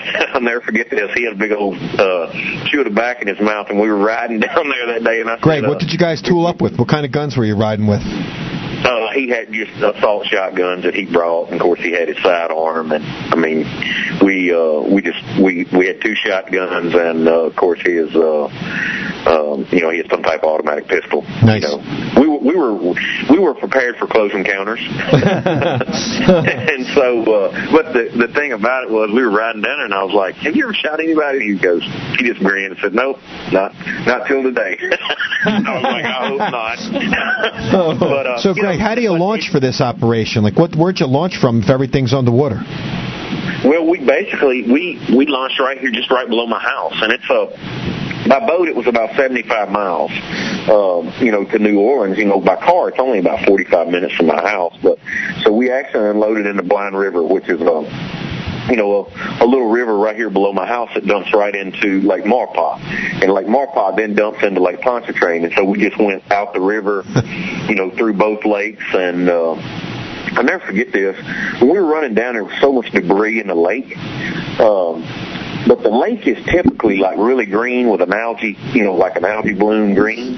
And because all that storm had blown in so much water from offshore, the lake was like blue. I mean, it looked like offshore water, you know, from mm-hmm. out of the ocean, you know, in the lake because there was so much water came from offshore. But like there would be debris and stuff floating in the lake, and I would veer and go around it. Like we stayed away from everything. We stayed away from all the land, the highways. We went out around town, and uh, we were supposed to meet him in the mouth of the industrial canal, which that's where we met. But like we stopped out, and I took a pair of binoculars and looked for him under the bridge because we didn't know what was going on. Right, could have been skinnies in the wire, dude. Skinnies in the LZ. yeah, man. I You got to watch out. It, it was like the news reports where it was a war Uh, wrong, wrong rescue you mission. know. Sorry. And uh, so, uh, but we, uh, you know, just took our time and got there, and he was there. It actually turned out it was not a big. It was a long boat ride, and other than that, that was it. But the funny thing about it, my father-in-law was a big man, and uh, it looked like he had lost like 50 or 60 pounds in a week. It'd been six days since we had seen him, you know, when I went and finally made it, uh, you know, down to pick him up. But like I said, it was a, it, it actually, it was, it was bad on him. He had been through a lot during the deal, but as far as us going there and getting our boat, we were, it was just, you know, it was easy. We just boated down there and picked him up and came back. Nice. And, uh, yeah, it was a it was a very emotional. You know, I told him I was like, "That's that's you one time. Don't ever do it again." I'm not coming back. Because after that, I've already told Julie, I'm like, "We rolling." Like every time they say it's a storm, I say, "We rolling." I don't want to be here. I mean, because honestly, it was like a third world country around my house because all those people. You know, this was the first town out of like where I live is like the first you know major area out of New Orleans, and so like all those people were out of home. You know, they were all here. I, we, I remember we like right two days after the storm, we drove up the road, and it's the first time we left the house, and there were just people for miles, you know, with their clothes and bags, and just sitting on the side of the road. And I mean, it was. uh Probably the only bad thing about it is desensitized me to a lot of things. Yeah. Like, you know, you're when you're around that, you know, then, you know, like some other tragedy comes up and you watch it and it's hard for you to, you know what I'm saying? Like it's kind of a bad deal. It's hard for you because you're like, I saw so much. Yeah. You know, it was just a bad, uh, a bad, I would wish that on anyone. That's Yeah, Mother really Nature. bad deal. She she's a bad she's a bad bitch, man. She doesn't That's it. play. That's She don't amazing. play. That's amazing. great, great story. story. Yeah, thank thank you, Dave, for asking Greg. Uh. Greg's a good guy. Good story. That's Greg, thank you. That's awesome. Uh, everybody uh, wants you to follow along next week as Greg uh, goes to win his first AOY title to add to all his other titles. So everybody watch for Greg. Check him out on Facebook. And Greg, thank you for being on the show, dude. That was a lot of fun. I appreciate it. yeah, man. well, I appreciate the opportunity. Absolutely. Hack attack, everybody. Big hack. Woo! Good job, buddy. Man. I'll, uh, I'll see y'all in a week. Yes. Wow. That was awesome. That was awesome. Right. That, that, was, was a probably. pleasure. I want to say it was probably one of the best interviews from a fellow pro that we've had yet. I can't believe you It's said. insightful. I can't He's believe. fun, man. great. Yeah. I can't believe you accused him of having a big head. You kidding me, dude? You're sitting over there with that head, and you're gonna you shouldn't be in this conversation, There's a man. lot of big heads Yeah, like- around this room. There's a, get, get a shot of Dave on the casting couch here, Brian. There's a giant head, in fact, next to Dave's head. Look at that head. Whoa! God, that's a big head, too. grief. Man, that's a big head. Nice too. teeth, dude. Thank you. I've had it professionally whitened. I use uh, a fish formula. Colgate. Sparkle scale. What's that? That Berkley? Uh, the, remember that green stuff? Uh, chum and rub. I use Berkley chum and rub on yeah, my teeth. dude. It looks like semen. Uh, Yeah. Let's uh, Gentleman's cream. yeah. So man, this is th- this show has been so amazingly packed full of stuff. We're losing time here, Brian. We're losing Uh, time. we're, we're, yeah, we're, we're going over time. That's we're all right. way behind schedule. All right, that's okay. So what we're going to do here? Let's do this real quick. Let's take a short, like a minute, like a minute break. We're going to regroup. 51. Yeah, we're gonna regroup. We're gonna take a short break. We're gonna refill. By the way, uh, uh, by the way, quick shout out to Dogfish Head, 60 minute IPA. Thank you, Dogfish Head. Appreciate it. Uh, Nice. D- Delaware Brewery, Dogfish Head in the house tonight.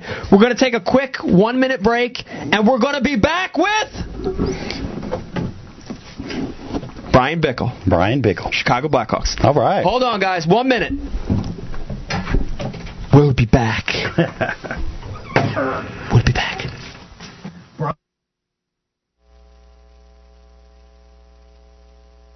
got it right. And not a lot of an argument uh, from Philadelphia. And the Flyers again dominating in terms of chances at 10 to 2 here in the second period. Well, Bickell and Simmonds really going at off the faceoff. Are they going to go? Oh, this will be a good scrap. But here we go. There they go. Yeah, two big points going at here. Oh! Oh, Simmonds got twerked around the back, his upper back, and thrown against the boards.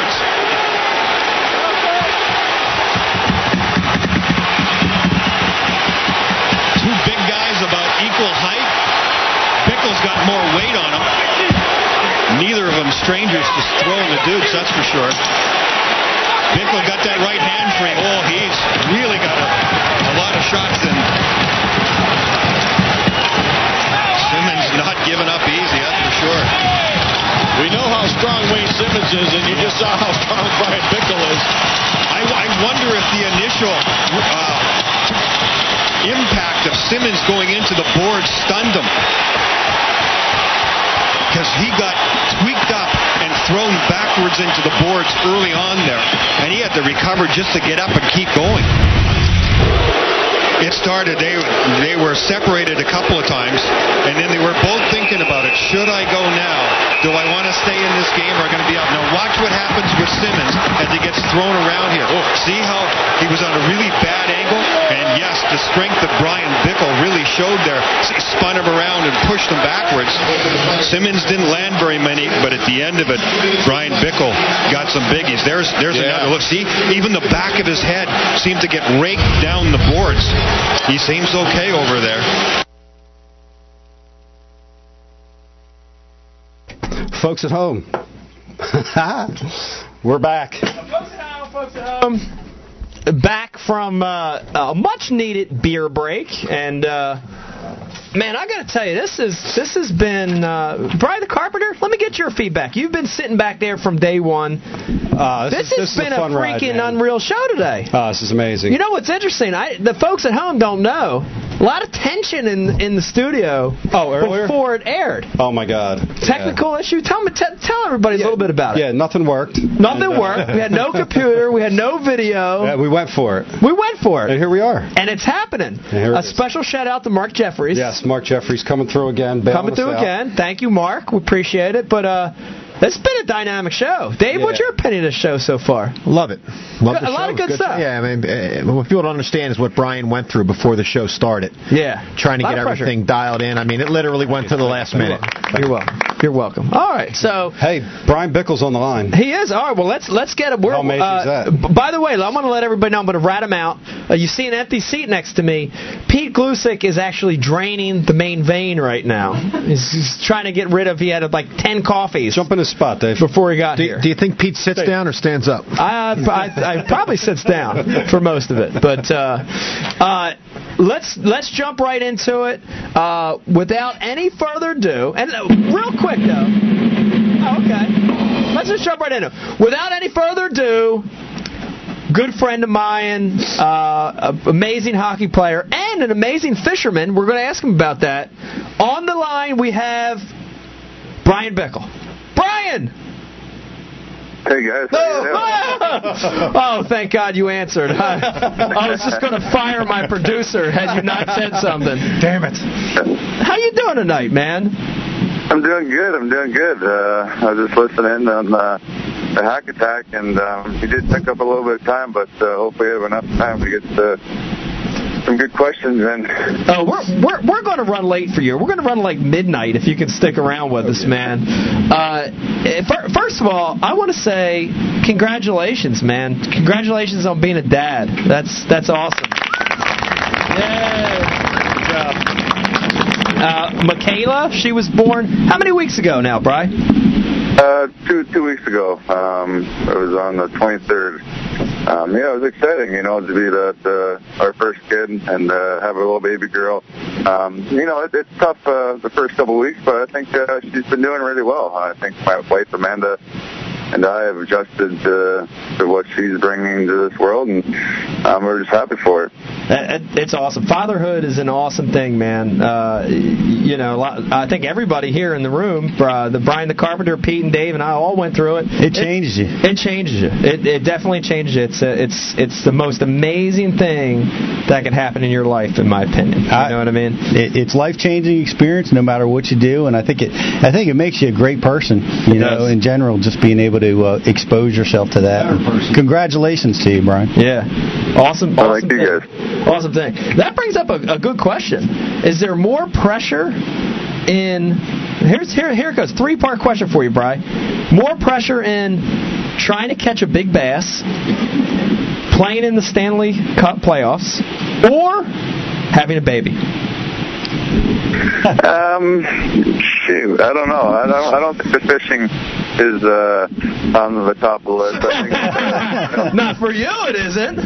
not for me it isn't. But uh, I've been in a couple of tournaments where you know you need that one big fish and you're trying to get it crunched down in the last you know hour to half hour, and it, it gets nervous. But uh, you know to see your especially me, and my firstborn. Um, you know, coming to this world, uh, you know, that is Yeah. definitely special to me. And um, you know, playing in playoffs, it's it's nothing like that. But uh, you know, family comes first, and and anything in this in this world, and Yeah. um, to see that happen is uh, really awesome. It's amazing. It's an amazing thing. And and just to let everybody know, just to let all the viewers know, uh, you know, Brian, he's a badass hockey player.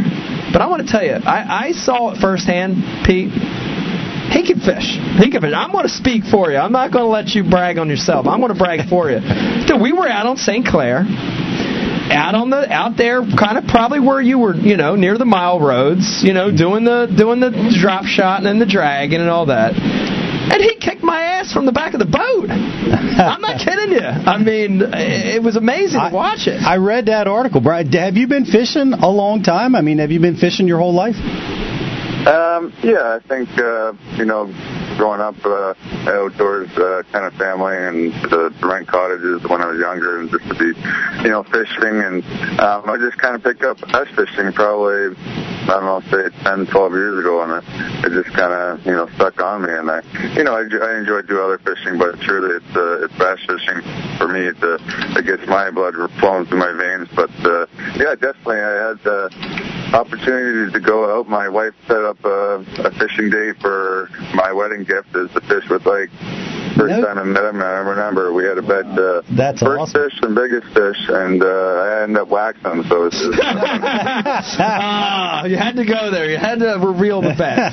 He did. He won both. He won both. He had the four pounder and he had the first fish. So that's I, right. I saw you took the Stanley Cup fishing. Is That was awesome, by the way. Did Yes. Lord did Lord Stanley's Cup catch any that day? Yes, Dave, he fished Yeah, with we- Dave Mercer. Yeah, that was yeah, awesome. we did. We uh, I met Dave, uh, you know, four or five years ago, um, in a, in a celebrity tournament. Then became friends over the years, and then um, I won the cup the first time, and then he's like, "Hey, if you win the cup again, we're gonna bring it on my show." Then, like literally, like a year, you know, two years later, um, we ended up winning again. So uh, I promised him that, and we had a good day. We went out uh, two days and made a, a Facts of Fishing show and um, we put cups or fished in the cup, and um, you know it was. Uh, I have to say the second day was a little rougher from because we had you know a period of time where you can only have it for so long. So you know we got banged up the first day, and the second day I was I couldn't even breathe. I was just so hungover, and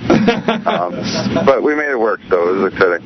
That that's awesome. That's awesome. Uh, speaking of Spa- oh, you know, by the way, let me let me throw this out there. By the way, anybody has a question uh, for Brian, uh, you, you can uh, hit me on Twitter. It's Mike underscore Iaconelli, or of course, uh, message us right through instant feedback. Ask any question. But you know what I want to get into, and th- this is something that is interesting because it parallels professional sports. You know, uh, you know, here we have one of the best ice hockey players in the world, and we're talking about professional bass fishing. And, and people a lot of times have a hard time, you know, making a parallel between the sports.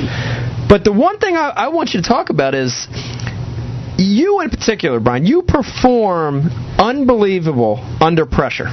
You get to the playoffs, and your level of performance just seems to rise up ab- above anybody else. It just, it just, you know, just goes up notches and notches. And I can relate to that. You know, when when when you're under pressure, you know, when you have to make the classic, you have to win.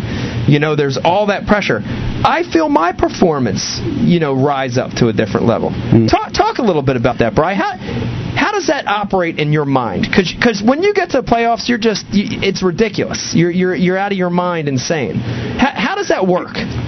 Um, you know, it's it's it's tough. You know, I like I like to play the, the way that I do in playoffs in the regular season. Um, you know, physically, my body, if I could do it, I I would. But I, it, it's a tough sport um, to do that. You know, 82 games and then expect to be in playoffs to to proceed the same way. Um, I'm actually happy. This is my first year where I didn't come off the surgery after playoffs. So um, that's the biggest thing. You, you lay your body on the line every game um, in the playoffs. You to do whatever it takes to to get that win. I think um, for me, that's that's what I drive for, and I and I know the coaches and managing staff always wants to to hear me say the you know I, we need to show more of that in the regular season. I agree with them, but you know, I just enjoy that time of year. Everything happens um, that much quicker, and it's more physical. And I'm uh, a big guy that uh, likes to muck it up in the corners. I heard that uh, that Simmonds fight before the the yeah, brought me on there. I thought that was pretty funny too. Yeah. By by the way, Brian, I don't know if you knew this, but Brian the Carpenter is sitting back there grinning this entire time you've been on the phone. 'cause He, he's a big fan of yours and a big fan of hockey. So he's you, you got a fan behind the glass here grinning over here. It's really Hey, nice to see. Brian, uh, I got to watch Brian the Carpenter slob over Rick Tocchet's knob one time at a bar. It was pretty bad. Rick Tuckett and Bobby Boucher was at a bar, and I got to watch Brian be a Brian fanboy. Boucher, douche. Yeah, well, I don't watch hockey. I mean, listen, you didn't blink once, so who's the douche? All right, you didn't blink when you were looking at those guys. Uh, I, I do have a quick story too. I want to I want to get to. Can we can we get a close up of this, Brian? Is there a possible way to get a crotch cam on this, or you can actually control You it? have to discuss this. I Jersey, wanna because discuss this. Amanda is leaving comments. Your wife. Your she's wife? cracking me up. Okay, all right, because so- she's talking about the Lacanelli All right, all right. jersey. So we're showing it right now, Brian. We're showing, uh, and this is amazing. We got a, my wife and I, Becky, got an opportunity to to go up uh, visit Brian and his wife and, and watch him playing a game up in Chicago, and it was this amazing gesture uh, of this jersey, man. And I was so stoked, man. I, you know, here's this uh, chance to, to to watch him, and I got these amazing seats and hanging out with Brian's wife, and I throw this Blackhawks jersey on, and little did I know, but on the back instead of Iaconelli, it said Lacanelli. Now, no, this is the repaired version, Oh, Dave. all but right. The original version said Lacanelli, and I loved it. You know what I mean? Because that's that's that I like it. I like I like the errors. You know, that's that's like a one of a kind thing. very you very know? normal occurrence in our life. It is. It is. No, there's no way there could be two vowels next to each other. How can you have an I and an A next to each other? You know what I mean? It's impossible.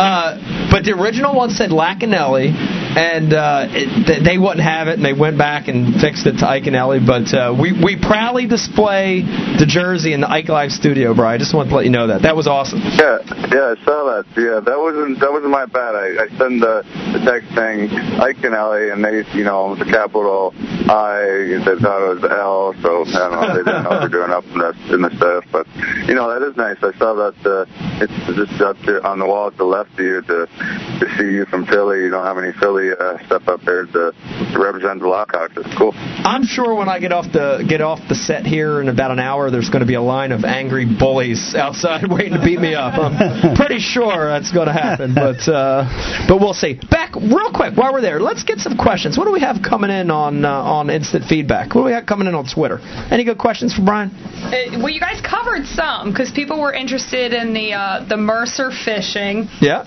Most people are just really, really excited because apparently they're all hockey and fishing fans.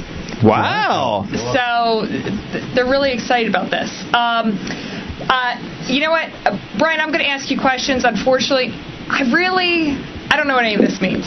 Okay, how do you feel about Sir Sidney Crosby? Uh, what does that mean? Look at Brian laughing. the carpenter's laughing. Definitely. That's to you. What, what was the question again? I, I don't even know. It just says, how do you feel about Sir Sidney Crosby?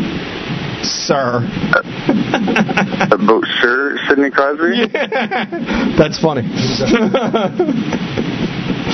Machine Head Yeah. 85 LN. What is it? Brian, do you, Brian and Brian, do you I want to both comment? Yeah. It's, it's to you, Bickell. I've never played against them. I, I don't really understand the question. You said something Sidney Crosby. I can I couldn't quite. I think they want to know what you think about Crosby. Oh, um, you know he's he's the best in the world. Um, you know he's uh, the face of you know hockey. You know from playing hockey my whole life, and you know the names before were like Gretzky, Lemieux, and like guys like that. Now there's a new era where you know the young players are, are superstars like you know Crosby, Stamkos, and he's one of those guys that uh, you know he's the next level, and I think you know for him for the sport and him being can- uh, Canadian, it's uh, it's awesome. I think you know for what he's done for the country and you know helping the team lead to you know two gold medals. He's uh, he's a hockey icon. Uh, you know I respect him on the ice. I know I. I don't uh, like to say those kind of words when I'm playing against him on the ice, but uh, there might be a different uh, different language in there. But uh, you know, it, it, it changes, and when we go on the ice, it's, it's all business, and um, you know, I respect the other players and so that can. Hey, Brian, uh, last year you fought Wayne Simmonds and you you took him to task. Now I I understand you probably don't sit there and, and spar on the ice with your with your teammates, but do you like uh, like do any kind of training with your hands or anything like that, or how you so proficient in dropping dudes with your knuckles? Man? you know what? You know, I, I, it's, it's a tough thing to fight because um, tough thing to do to to get better at. I think the the way to get better is to get in more fights and to learn from your mistakes and stuff like that. Believe it or not. Yeah. But um, yeah, it was kind of weird. Simmonds was you know cross checking me. I'm like looking at him like, what are you doing? Like get out of here. And then all of a sudden he just we just like we kind of locked eyes and we just knew it was going to happen.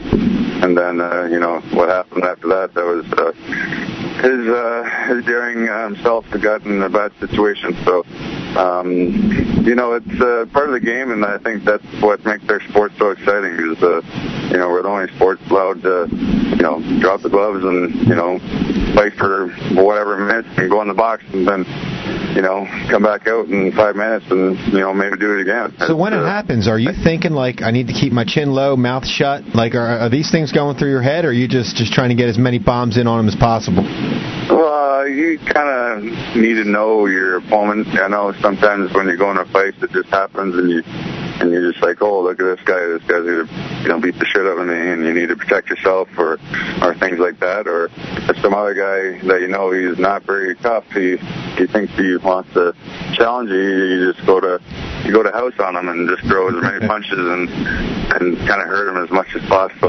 You know, But, uh, it's interesting because here's another parallel between fishing. Uh, I don't know if you know, but at the Chickamauga tournament, me and Kevin locked eyes just like that, you know? But instead, we just threw Zara spooks at each other. So it was a little different, but it was kind of the same. Well, you let, let me ask you this, Brian. Be, being's all your fight experience, who would win in a fight between Iaconelli and Kevin Van Dam? Oh. No, I got Ike. Ike can bomb, dude. I've seen it. Yeah. he's a frisky little fella. All right, let's, let's not talk about the night at the bar. I, I want to. We're not gonna. We're not gonna talk. Are you sure? Because people would probably like that, dude. You did it in Chicago too. Yeah. Uh, Oh, well, no, it didn't. It didn't happen. It didn't happen. I had, a, I had a big dude with me. I wasn't scared to do anything. No, you weren't scared. No. All it takes is the Jägermeister and a, and a smart ass across from the bar, man. No, we, were, we were like the old people at the bar. Yeah, we're the, yeah, we're the old people. That's all right. It was fun. That was a fun night. That's everywhere we go now, by the way, in case you didn't realize denial, denial. oh man! All right, let's get back on track. Uh, why, what? I know you went to uh, you, you took some vacation, you took some destination trips this year fishing. What what what was some of the highlights for you this year? I know you went to Fork. I think you were in Florida. What what, what was your best trip this year? Um, you know, with my schedule, it's really tough, especially you know the newborn this this year. We kind of you know eliminated the, the fishing trips, but uh, you know during the season we had that Olympic break um, for two weeks, and um, we went up to Cabo, I did some uh, bluefin uh, for a day, which was uh, it was pretty cool.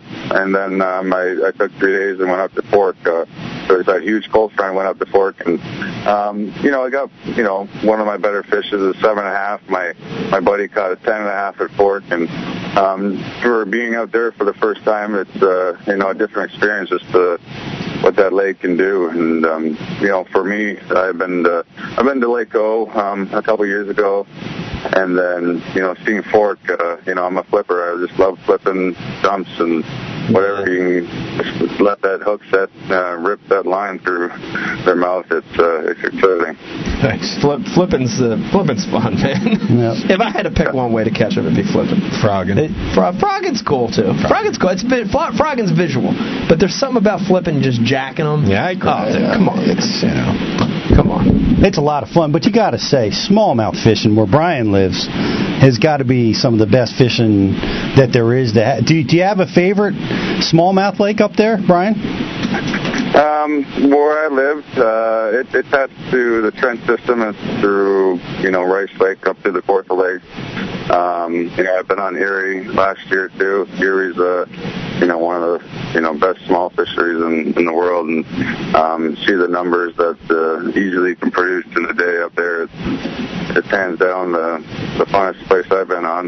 Um, I haven't been any destination spots where you had to fly a plane and, and catch, you know, 100 bass in like an hour up in, you know, northern uh, Ontario and up there. Um, but for me, Erie is uh, is uh, my place to be. Is is that the west end? Do you fish out there by Buffalo? Is that where you fish, Erie?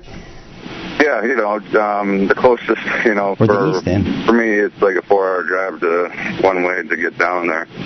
Um, you know, to take a day out there to fish uh, on the, you know, near Buffalo, um, on the, the sand dunes out there. That uh, you know, dragging a tube, it's boring, but when they hit it, it's uh, they almost break the, the rod area again. That's an amazing place. Buffalo is, is just that eastern end of Erie is just amazing. You catch a hundred fish, a day. Fish factory. Yeah, That's a fish factory. Brian, to add to that, I have a question. With your new four-year, $16 million contract, you have a, go- you have a gold-plated Ranger. What are you floating in, my man? I floated, I floated in nitro. Um, All right. I, I've uh, through the years of you know having a cottage and and fishing more and more. I think uh, upgraded from a 17 foot. Now I got a 21 foot. So um, I'm rowing a nitro, and uh, you know it's a it's a clean boat uh, for what I need. I I know there's always something bigger and better coming out, but um, for what I need to do, I think that uh, it's perfect. My wife uh, surprised me with it uh, a couple years ago for a Christmas gift, so I have to hat off to her. She's giving me more and more out in the water. You can't, you can't that. Wives around the world. Yeah, Mel, yeah, Mel, you listening? Let's give a shout out to the supportive wife out there. That's awesome. How about that? That's awesome. All right, so we got some questions coming in. Here's one for you, Bry. Uh, we got a question that says, uh, "A fan knows you shoot left-handed. What hand do you reel with when you're bass fishing?" That's a great question. Yeah, good one. Yeah, um, you know, I shoot left-handed um, in, hockey, baseball, um, you know, golf, but uh, I like to cast with my right and then reel with my left. I'm originally right-handed. I do everything uh, right-handed from baseball, but for me, I like to, you know, set hooks with my right, cast on the right, and then click on the reel and, and snap them back with the left. That'd be like us. That's interesting. That's crazy, man. Yeah, that's Goofy, pretty cool. there's a lot of, But lot you're of right-handed, They're, right? they're opposite, yeah. Um, I don't. I just I've always like reeling off my left. I don't know. It's, it's quicker and easier. I feel like I see all the all the guys that cast with the right, then they're flipping into the, the left hand and start reeling with the right. I feel that extra two seconds or whatever. It's just it's just chaos. I don't like it at all. So I just like fishing left. Well said. Well said. I advise anybody starting fishing.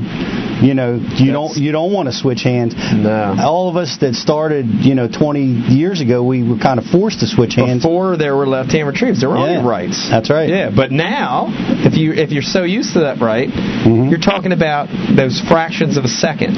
It adds up over the course of a day, a career. Absolutely, miss bites. Yeah. You know. Yeah, that's huge.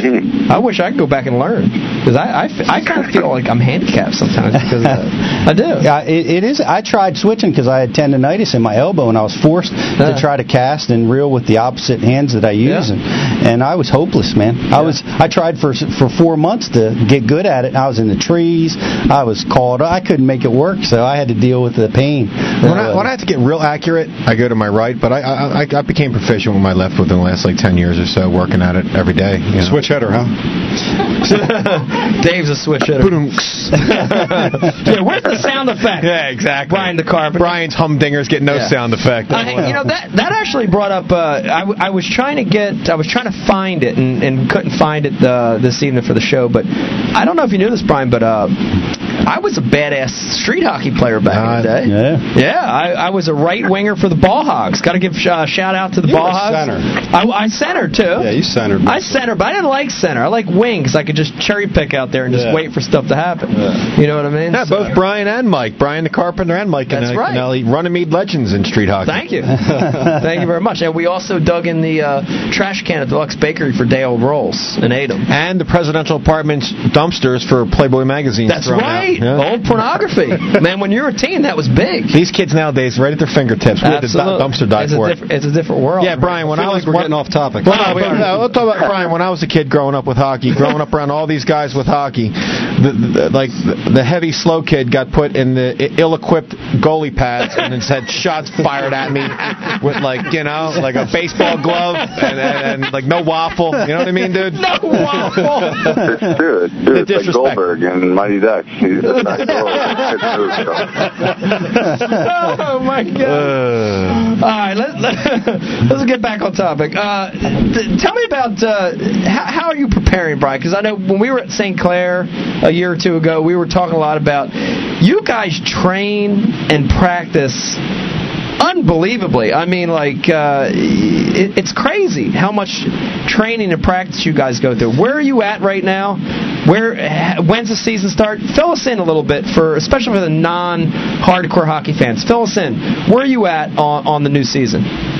Um, I'm feeling pretty good. You know, again, like I said before, I, I didn't have any injuries coming off that season, so it kind of, you know, having those injuries, especially back for, you know, how long depends how you're out. Could be a month or two months, but you couldn't really do any physical ex- exercise, and then you're just that much far behind now. This summer, uh, I feel really strong and very healthy, which is a good thing. Um, you know, it's uh, it's a grueling summer, and like I, you know, I work out and skate every day. You know, I maybe have say about a dozen days through the whole year where you don't, you know, exercise or you know, um, you know, skate or anything like that.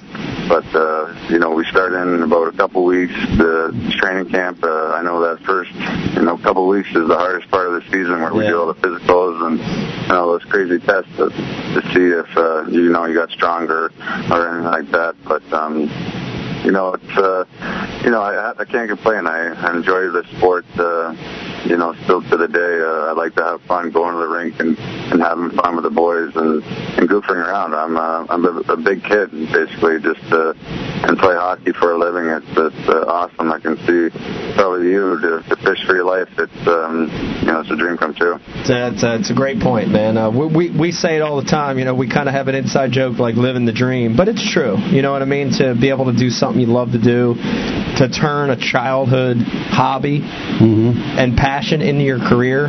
That's a that's a really special thing. You know, whether you fish or you play hockey or you paint or you know whatever it is, if if you could do what you like to do every day, feels a lot less like work. There are bad days. Like every profession has bad days. And you feel guilty for complaining about You do. You feel guilty. days. You have a terrible day and you feel guilty, but I only caught 15 bass today. Yeah, there's about there's about 18 Revos, and Davy Jones' locker would disagree with you. Talk about that. oh my gosh! Oh my gosh! Well, let, let me tell you, uh, I, I, Brian, thank you for being on the show. I want to tell you, we would love to have you in studio one time. We'll keep in touch. Uh, maybe when you play Philly one day, we'll get you over here in the studio. We'd love to have you live uh, on set. But thanks for joining us. Before we let you go. Tell me a little bit about you and your wife Amanda have an amazing charity set up tell everybody a little bit about that and where they could they could go on to help with that charity. It's it's uh, you guys are, are doing pit bull rescue and doing a lot for, for dogs and, and tell us a little bit about that and where they could could follow that. Yeah, it's it's called the Bryan and Amanda Bickell Foundation. Um, you know, we adopted a dog uh, about nine years ago. Uh, she's a Staffordshire Terrier, which is one of the mixed breeds of pit bulls. And uh, being from Ontario, um, you know, a couple years later after we got her, there was a ban. So every you know pit bull born underneath that year had to been you know transported or you know most likely executed. So um, we kind of you know took to heart the to get a foundation going a couple years ago. Um, I know you know Chicago is a big a big market in um, in pit bulls, and we're just trying to make awareness and and help out this breed that uh, you know how good they really are. It's all to the owners that uh, you know treat any dog, and it's just a unfortunate, uh, you know, the rep they have right now, uh, and we're just trying to turn it. I think, um, know, for me to step up, or you know, there's another guy that uh, used to play in the Chicago, in the Chicago um, sports is Mark Buehrle. He had the same situation. Um, he got traded to Toronto Blue Jays, and he couldn't bring his dog, so he, his family had to stay in Florida where he lived, and he couldn't be with his family because the dogs are a family, and it's just, you know, we're trying to get more awareness and, and help out this breed, um, you know, one dog at a time. Yeah. Well, that, that that's awesome. That's uh, it's a great program and uh, bringing awareness to that. And uh, man, thank you a million for being on the show. And we uh, we wish you the best in hockey, and more importantly, we wish you the best in fishing coming up in the new year. So thanks for joining us, Brian. Bryan Bickell, everybody. Wow. Hey, what, Brian? One more thing. Um, there's, uh, I, I think I speak for all of Philly in regards to Sidney Crosby and what you think of him.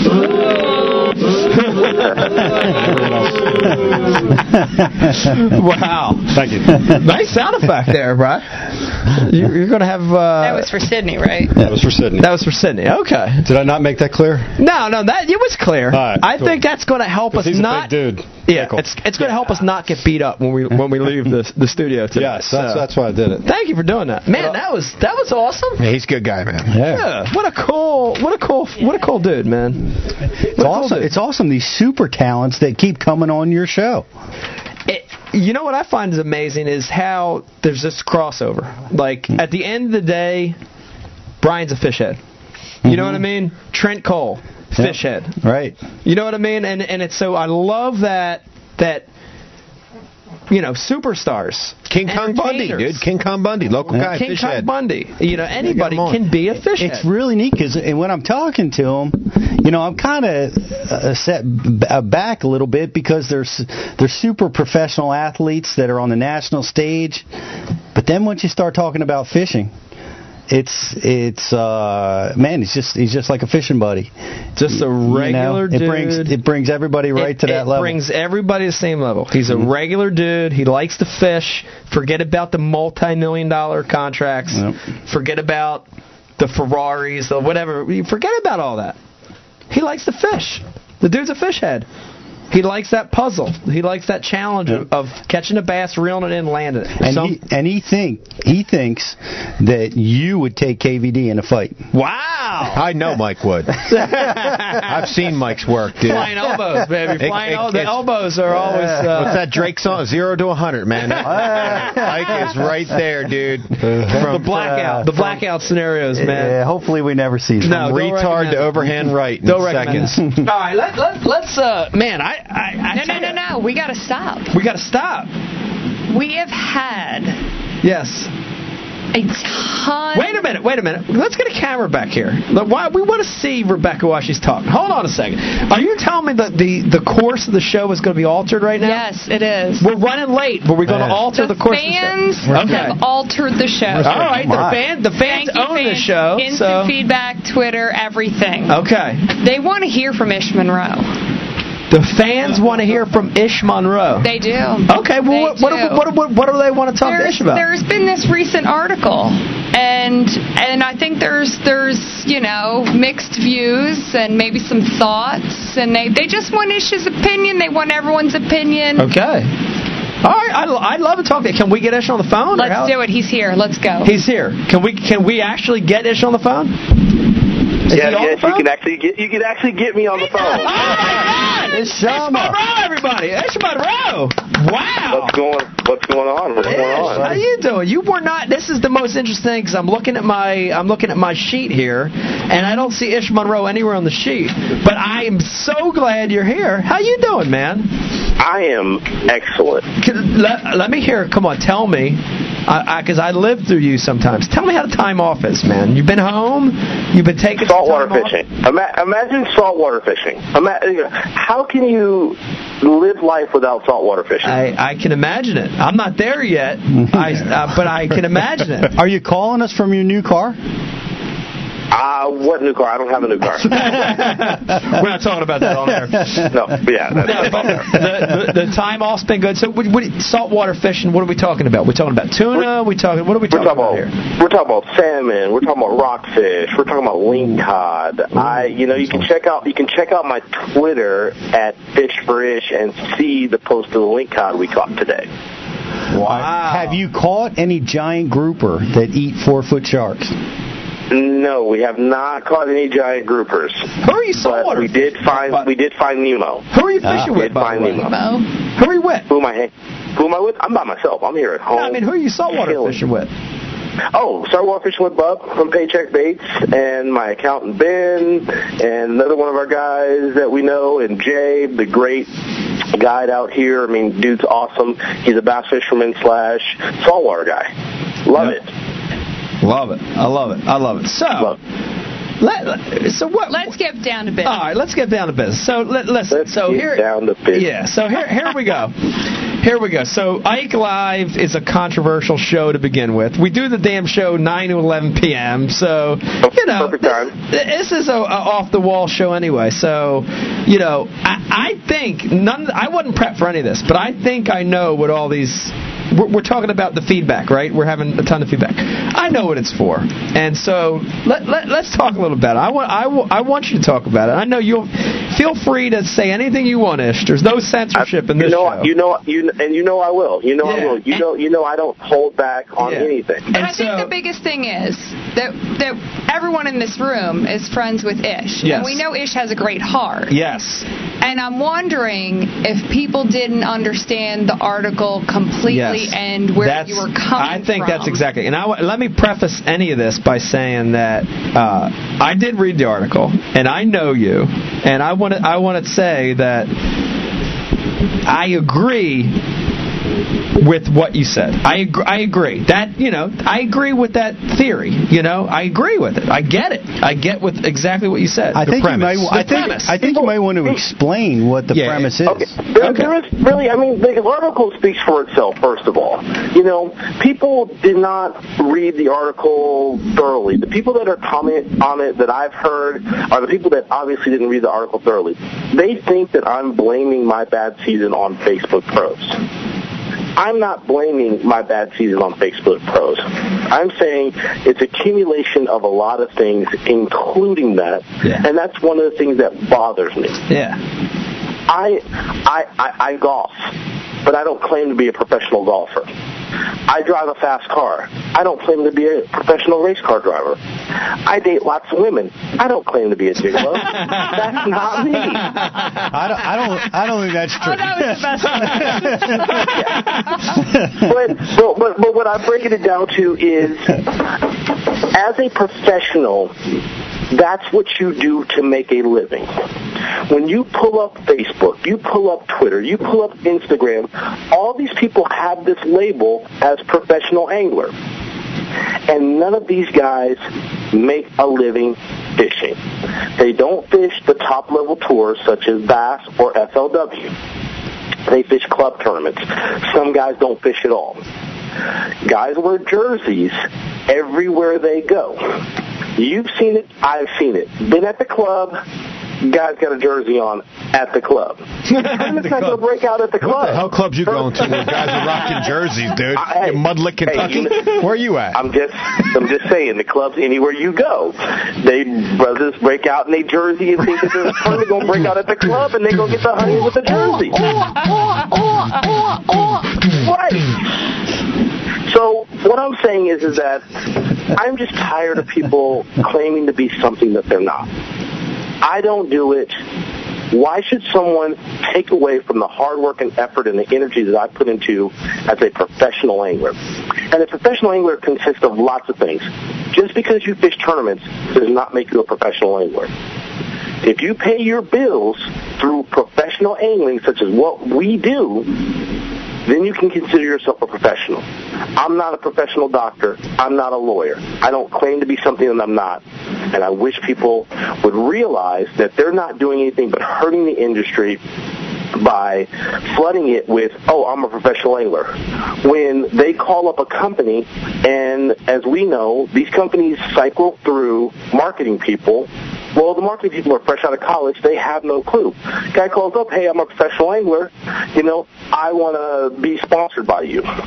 Well, this guy goes in and he takes a discount on product and he rocks a jersey for that company. That doesn't make you a professional when you're paying to be sponsored by somebody. You're not making a living doing it.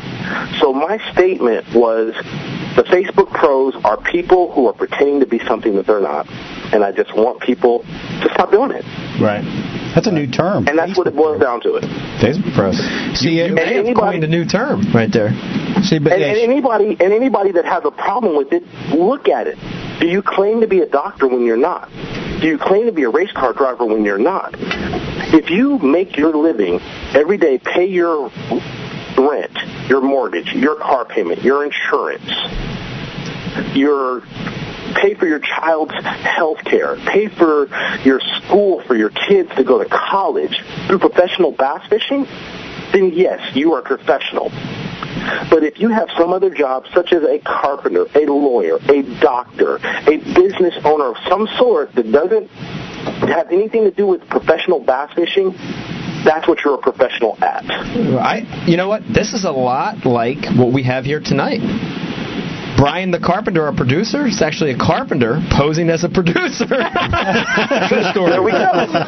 but, but, but, and he, he even has earphones on. Is Like, he he looks getting like paid? Is he producer back getting paid? Is he getting paid? That is yeah, yeah. We pay Brian in beer, so leave him alone. There you go. But no, but I'm saying is, is that you got to get paid to consider yourself a professional. And the thousands of people that claim to be professionals on Facebook and Twitter and Instagram, you're not. Yeah. Yeah. So I, don't, don't, don't be. I have something to Yeah. say. And I think Okay. it's you know we've been wrestling with this topic for since I got started, you know, 15 years, 20 years ago now, and uh, I think, and and I credit this to my to my buddy Dave Wallach, who came up with the concept. Well, it's I guess it's not that new of a concept, but why not have a professional card, some type of credential or logo or something that can differentiate the professional angler from the Facebook pros. It's an awesome but, But why? Here's my here's my que- here's my question. Here's my question. Why do you need to?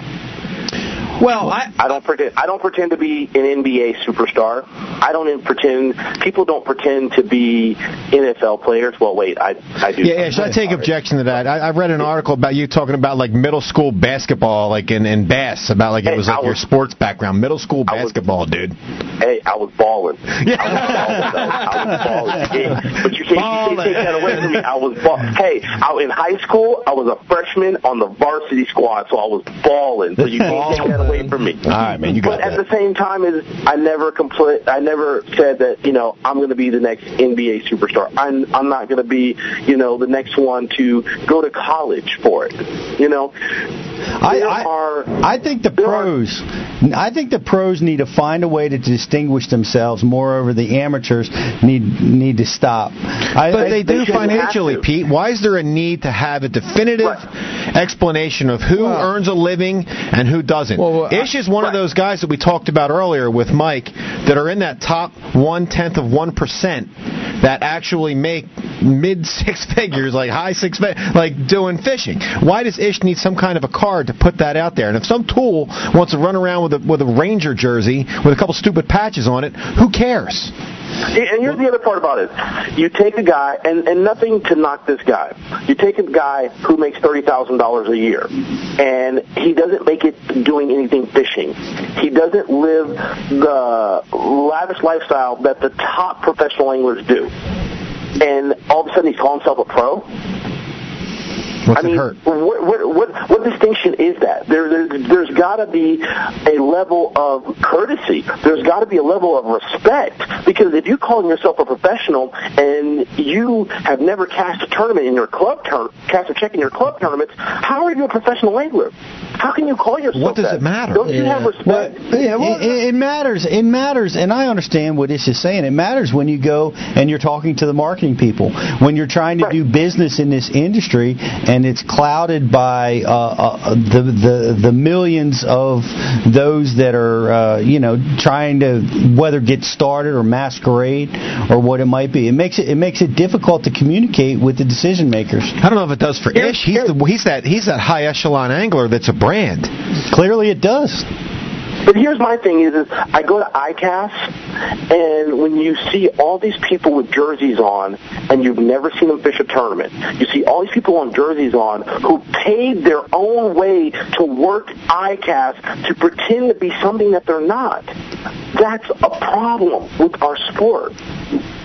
Our sport will Well, I think our grow. sport It will has never some, be has big. some blurry lines. There's blurry lines. But at the same time, there's one thing I live by. Now, granted, it's going to be slightly different than a Jersey situation, but I dress for the status that I want to be perceived as, not what I'm already living. So it's what you want to be someday. Don't take that the wrong way, Brozik. but what I'm saying is, I'm gonna keep it clean. you, you, you dress and live for what your goals and your dreams are Right. not for what a- you might be right now. That's so an you want to present yourself. That's an interesting take and, on it. and I'm not trying to say anything against Ish You're because I right. see Ish's point, but I'm also saying if my dream is to be a professional angler, and right now Yeah. the only thing I've got going is Ranger, well, I might promote the out of them because Right. my goal is I'm going to be the next Mike Iaconelli. Correct. That's a good But, point. but at the same time, is is you can't present yourself as a doctor. You can't present yourself as a nurse. You can't present yourself as an NBA star until you are that. Well, Becky you did have a nurse, a nurse outfit on the other day when we were in. Uh, Hey, hey, hey, hey! Oh, now sorry. we, hey, Mike.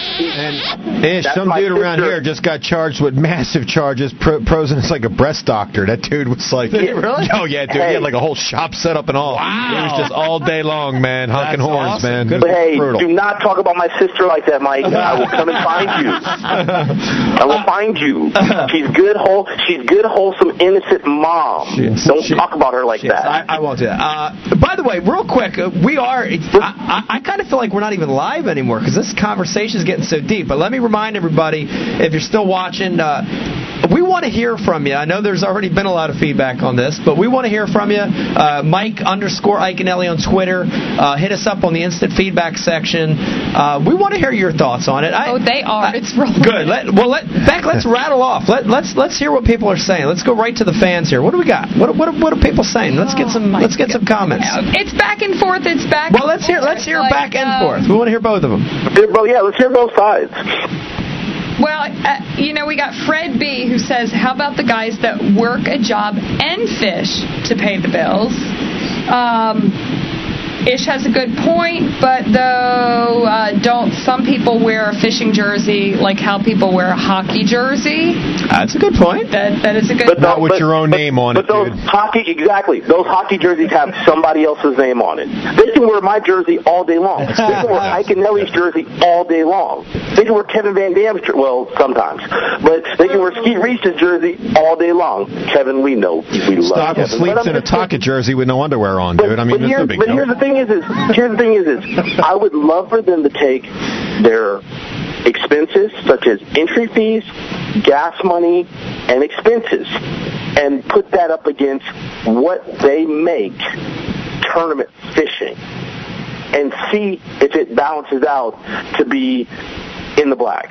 Because I will guarantee you, me knowing this industry, that 99.9999% of those, your entry fees and expenses outweigh what you make, so you're not paying the bills as a tournament angler. Ish, as, as a fan of this sport, from like a psychoanalytical perspective, I don't even know why you're involved in this. You're one of the guys that are at the top. I, I mean, for you to sit there and worry about what these guys are, are even saying or anything, I, I mean, I, I just don't see it, Ish, because it you're one of the affects- guys but at it affects my business. It affects my business. When I once again, it affects my business when I go to talk to the marketing people. Here's a comment And from I- a guy. Here's a comment from a guy who says, "What difference does it make if the weekend angler wears a jersey? They're not taking your sponsors. Most of you did the same thing when you started." I did not portray myself as a professional angler until I was. We had patches. People ask me, I I quit. I quit my job to pursue professional angling, and until I could pay my own bills through that, I never considered myself a professional angler. By, by the and way, why does it?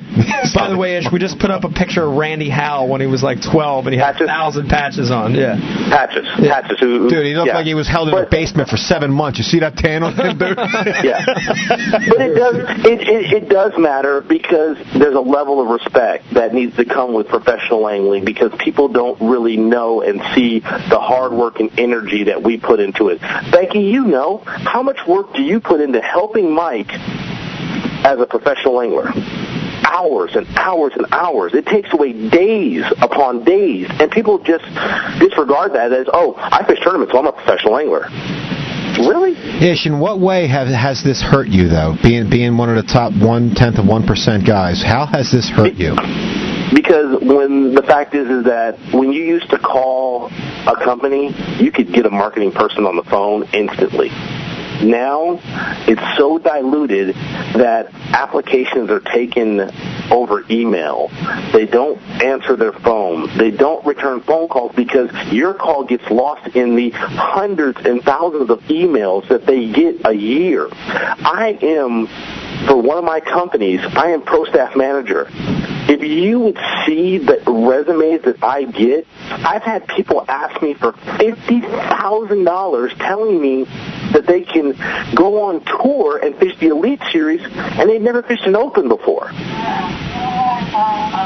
How is that? I don't know, but somebody said by Ish's definition, Steve Kennedy is not a pro. oh. Steve Kennedy makes more money fishing than another 99% of the people out there. So he is a pro. But as, as this sport becomes more mainstream and more public with uh, social media and, uh, and other electronical outlets, it's a supply and demand issue, devil. though, Ish. Like you have to, and you have a brand. So how does like the average Joe cut into you? I, I just don't see it. As an average Joe myself, I just don't see The how average- a scrub like myself average- can affect a guy like you if I put an application out. I got no one knows who the hell I am. It's not. It's not the fact that it it it, it hurts me in a, a disrespectful way. It hurts me when, and this, I'm just going to throw out an example. This is me not even being Mr. Ish Monroe fishing angler. This is me, Ish Monroe, hanging out, meeting girls, having fun. Meet a girl. Hey, how's it going? How you doing? How you doing? Get some of his anaconda. Exactly. hey, things are going good, blah, blah, blah. Just get into small talk. So what do you do for a living? Oh, well, I'm a, you know, pre-med, blah, blah, blah, blah, blah. Great. I'm kind of married this broad. Then she goes, what do you do? I'm a professional angler. Oh, well, my friend is this, this, this, this, and this. Oh, he also this. Do you know who he is? Well, no. I he doesn't- see. Ish, I'm, I I'm gonna see. declare. I'm gonna declare shenanigans right now, dude. I've been out with you socially one time, and I one time, one time, and I, I watched you. I watched you lay down the gauntlet of your successes, my man.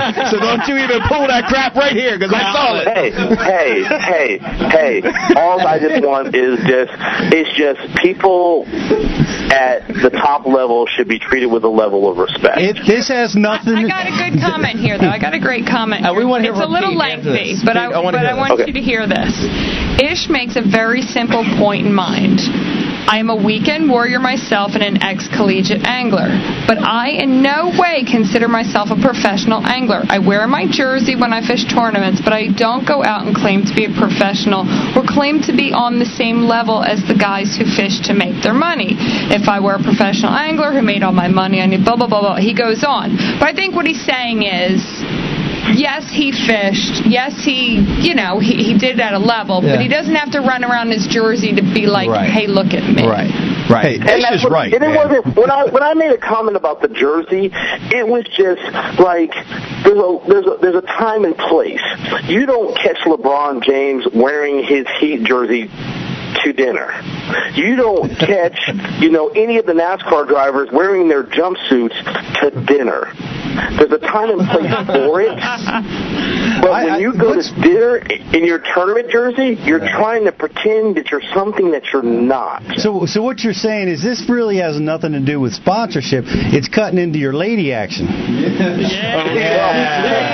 hey, hey, hey, it's a very important part. It's a very important part. It's a very important part of life. Come on now. Oh, what a night. I think this was an excellent conversation. I think Ish made his point. I think everyone else had their opinions. and I think Ish next month will be part of the Halloween cast. Absolutely. Oh, you're going to be ish. We got to talk to you about that. Hey, the bottom line, I want everyone to know this. Bottom line is everyone's entitled to their own opinion. You know what I mean? Everybody has their own opinion. And that's that's that's the world we live For the guys watching, Ish is right. You're a complete douche if you're walking around with jerseys on, dude. Don't do it. It looks ridiculous. Guys like myself are looking at you like, dude, oh my God, stop. Like, come on, man. Don't don't it. All right? Enough. Those are Dave Brozik's opinion, not necessarily the opinions of Ike Live. No, it's not. But Ish was right, man. Ish, Yeah, I know yeah, that's what read you the- were saying. yeah. What happened? Is somebody with a swindle jersey get a hot chick Jay from at me? What? we need him? Where's Jay when we need him?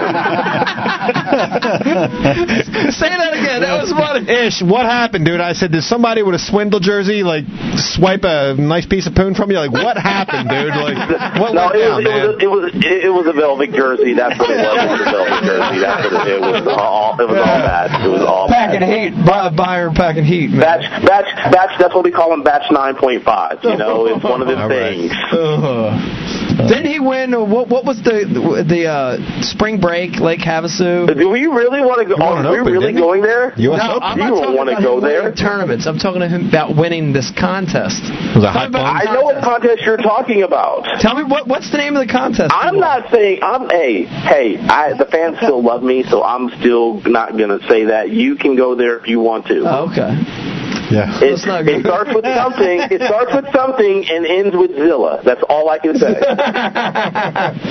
Zilla. We got to move on. All right, uh, let's let's move on. We're not talking about Byron anymore. Okay. Yeah. All right. Well, hey, I, I mean that was great. We actually flushed it out. That was great. We talked about it.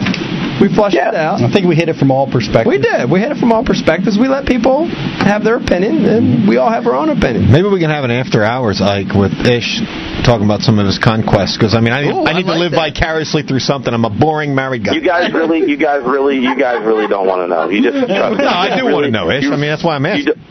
You're, you're, aren't you married? Uh, I'm, I'm definitely boringly married. I'm happily married, Yeah, but I mean my life you is predictable. Let me tell you how bad it is. It's predictable. Dave's main gig now is gardening. So So's yours. Hold on. I know mine is too. Dude, I, I got you beat. I love I got you beat on my phone. I was listening to yours. Machine Head today while I was while I was deadheading my roses, dude. Wow. Hey, hey, Mike, Mike, Mike. When you come to California to practice for the Delta, Becky will know that you're okay. Yeah, that's true. Don't kill him this time.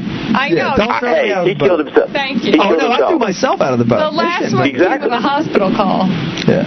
Yeah, yeah. That was, but hey, that was on him. That was not on me. Yeah. I blame both of you. Yeah, it was both our fault. All right, everybody, uh, real quick, Ish, while you're on the phone, let everybody know, because you got a million thousand fans. Who cares about all these negative people? Let everybody know where they could follow you, how they could follow your life. Tell them, tell them. Um, you can go to you know you can go to ishmonroe.com, but I also have you know Twitter at Fish for Ish, um, and Facebook Ish Monroe Professional Angler Ish Monroe. Um, Won't let it die. that's, that's pretty much it. Not really working on Instagram. I mean, between Twitter and Facebook keeps you pretty busy, and trying to be a you know true bass pro, not a Facebook pro. Sorry, that's I love it. it. I love it. Not backing down. Ish Monroe, everybody. Ish Monroe. Ish, Thank thank you, man. Thank you. Good guy. Wow. Wow. Good dude. Good dude. I, I want everybody to know that. Ish is a really good dude. Ish is an amazing dude. And he's entitled to his own opinion. California guys just they're different anyway. And you gotta you gotta you gotta understand that. You know what I mean? And and you gotta accept that. There's just a different you know, they're, they're I don't want to say more brash, but they But where he's from, the section he's from, is a very brash area. It's no different than where we're from. that's true. you know, that's He- true. it's a very aggressive Yeah. area. They have a strong opinion. They're not Yeah. afraid to say it. You know. Yeah, he's entitled to his own opinion. I think what he said was misinterpreted by a lot of people. I don't think he said it was because of those guys mm-hmm. why he performed crappy. It's a good. He was just making a point. It's a good debate to have. I think there's a great point there, and I think there should be a way to distinguish the the pros. I think there should be. I agree with that. There is. It's And- called and- the Elite Series. Well, wait a minute. Or the FLW Wait a Tour minute. Series. Wait a minute. Or I- I know there's- or a bunch of others. You know. Let's write this down as a note because what you said is a much bigger topic which relates to the anglers organizing together. Mm-hmm. And I'd like to talk about that on another show. So that's a great point. Brian Carpenter, do we have a do we have a call? We do. We have a call, and he wants to talk about. Uh, I don't know what he wants to talk about. Okay, who uh, who do we have on the line? What, Who do we have on the line? caller, what's your name? Where you call from? Fat Cat Newton, baby, what's shaking? Fat Cat, everybody. Yeah, Fat Cat. In the house. It's Dr. Fat Cat Newton. I just parked my race car outside. I got to go to bed in a second because I got an NBA game tomorrow. You're rolling the ish conversation all up in Yeah. one. I, I How like it. about Hey, by, the, by the way, this is even though we're running late, this is Fat Cat's Corner. This is an official part of the show Segment. and we couldn't miss it. So, Fat Cat, thank you for dealing with our tardiness tonight. Right on, man. My pleasure. You know, I mean, Ish is uh, one of the main reasons I'm thinking about changing my name to Monday because I just got so many haters. How are you going to hate? How are you going to hate on these dudes walking around buying jerseys, even if they are getting 10% discounts on sponsors? Come on, dude. If it wasn't for people spending this money and doing that, paying their way into ICAST, whatever, there would be no elite series. The money wouldn't be generated. He wouldn't be making mid six figures. The dude is salty. I like Ish. He's a cool cat. I like him. He's salty because he hasn't done anything lately. If this dude was on top of his game this year, this never would have came out. Yeah, don't agree. Uh, But yeah, don't agree. Yeah, listen, hey, let's let's go ahead and change the topic. Ish, love you, man. Uh, like my grandma, my grandma would say, baby, bless his heart. He just don't know no better. hey, Fat Cat, I got a quick question for you, real quick. Uh, let's let's talk about 1987 real quick. Man, 87, listen, I'm wound up. Okay, so there's a technique I've been developing since 87, and one of my most recent videos on YouTube, I, uh, I finally revealed the secret of how I train for my hook set. My hook set, man, boom, goes the dynamite, baby. When I when I'm on the water and I set my hook, boom, I swear, you see people on the water, they are putting on fog talks because they think a thunderstorm's coming because I'm fast as thunder, loud as lightning. Goes the dynamite. exactly. Oh my Yeah, man, that's what I've been working on, man. Is my hook set, bro. My hook set, and I've also been working on a few Facebook pages. We don't have enough Facebook pages out there, like the how-tos and how-nots. Like we need more Facebook pages teaching people how to tie a Palomar knot. Because 87 pages is not enough, you know. it's, it's just out of control. But uh, listen, man, I asked you a question. Uh, last time we talked, and I was rudely interrupted by myself with uh, another question. But uh, the question was, do you have any horror stories about when it was the 150 or what have you, when you were fishing with co-anglers? What's the one story that sticks out when you had that co-angler come on the boat and you just wanted to take him back to the top? Solid question. That's a good question. Pete, do you have any on the top of your head? Any really bad, terrible draws from back in the day? Yeah, you know, mo- most of the draws are awesome, but uh, you know, I've had the pirates, man. That's what I call them. You know, when they uh, they're ready, they're ready to pounce on you when when you are when you're flipping out to a certain spot and you you reach back to switch rods, and the, and the bomb comes from the cheap Ah. seats and comes right on the target that Yes. that you're going after. But Crossing the imaginary white line. Ever had any transvestites, Pete? uh, no. Oh, we can arrange that. I can make a phone call and we can hook you up. I think I think my mom's off work. Uh, No, but back, back, back to your question, Fat Cat Mike. Anything from the top 150? Uh, I, I, I mean, I've. Uh, I, Come on, dude. Come on. Let's talk about it. You got something. You got somebody in the back of your mind. We want to hear it. Why? I mean, I've had it. I've, I've, I've. It's unique because I've had it both ways. I've fished the top 150 as a co-angler, and then I, I qualified and fished it, you know, for a few years as a pro on the other side. So, I have both stories. I mean, I've had pros that had deliberately handicapped me from the back of the boat, and I won't mention those names. But I've also had. What do they rhyme with? Give us a name that rhymes with another name. Say, would the name rhyme with Shaw Grigsby or? I mean, come on, man. Give us something. Uh, but I'm still not going to talk about it. Uh, but I've also had I've had co-anglers that have, like you said, have kind of taken advantage of the situation. Or I can I'll never forget the co-angler I had at Toledo Bend because I remember we were staying at that trailer. Yeah. The the, the lady that rented her trailer out. And we had the hot tamales. the, right, exactly. You know, and the guys that did drugs from Jersey were staying with us, all that stuff. I don't want to get into that, but you remember that tournament? I had a co-angler there that literally was was like aggressive to me to the point where I thought I was going to get in a fight with my co-angler because I was catching him and he wasn't, and he was mad. God. He was mad. Did he have a jersey on? Uh, he had a, I don't even have, I don't know if he had a jersey on, but but flipping bushes, you know, catching them, and he wasn't, and there was this. It was the most uh, awkward moment I ever had with a co-angler. Besides the time that guy pulled the keys out of my I boat, was, I was going to mention that. which is a whole different story. yeah, that was awesome. Yeah, Shevowitz. What was his name? Shevowitz. I tell you, I, I Shecky Greenberg. I've had I've had I've had worse experiences when it was the invitationals, and we used to Pro have to draw pro on pro. Pro on pro. I, I almost got in fistfights with with uh, well Wow. one time in particular. Wow. You know, it, it, it got heated in Yeah. those scenarios. Yeah. So if you look at it from that perspective versus the co-anglers, Yeah. man, I'll take the co-anglers any day of the week. Yeah. yeah. So you had to pick somebody's boat to fish off the back of for a whole entire season. So For the whole all of a sudden, season? say- yeah, say the elites were going to go partners for for some crazy, some wild card stuff. Whose John boat McGraw. do you want to fish off the back of? I, you know, I'm going to go ahead and say uh, I, I'd love, I would love to fish off the back of Aaron Martens' boat. That would be my choice because he's Stare always a them freaking. stare at them yoga pants all day long. I, I love, I love the They're yoga pants, and I love his, uh, yeah, and his his sneakers. What are the sneakers he wears? They got the little feeties. yeah, the toes. The Yeah. toes are cut out. Yeah. Gosh, Yeah. come on, man, get on it. They're everywhere. we love Aaron. Don't be mad at us. Stupid bass. Stupid, uh, I was watching earlier, Pittsburgh man. Classic when he dropped to his knees, dude. That was the worst, man. That was horrible. Wise God hate Yeah. me. Oh no, that wasn't Aaron. That was Stockel. no, that was Dave Bauer. Hey, that was Dave Bauer. Dave Bauer. Rod man. oh my gosh. So uh, that's who it is. Listen, I went to uh, the OBX, man. Like apparently everybody in New Jersey goes there too. The Outer Banks.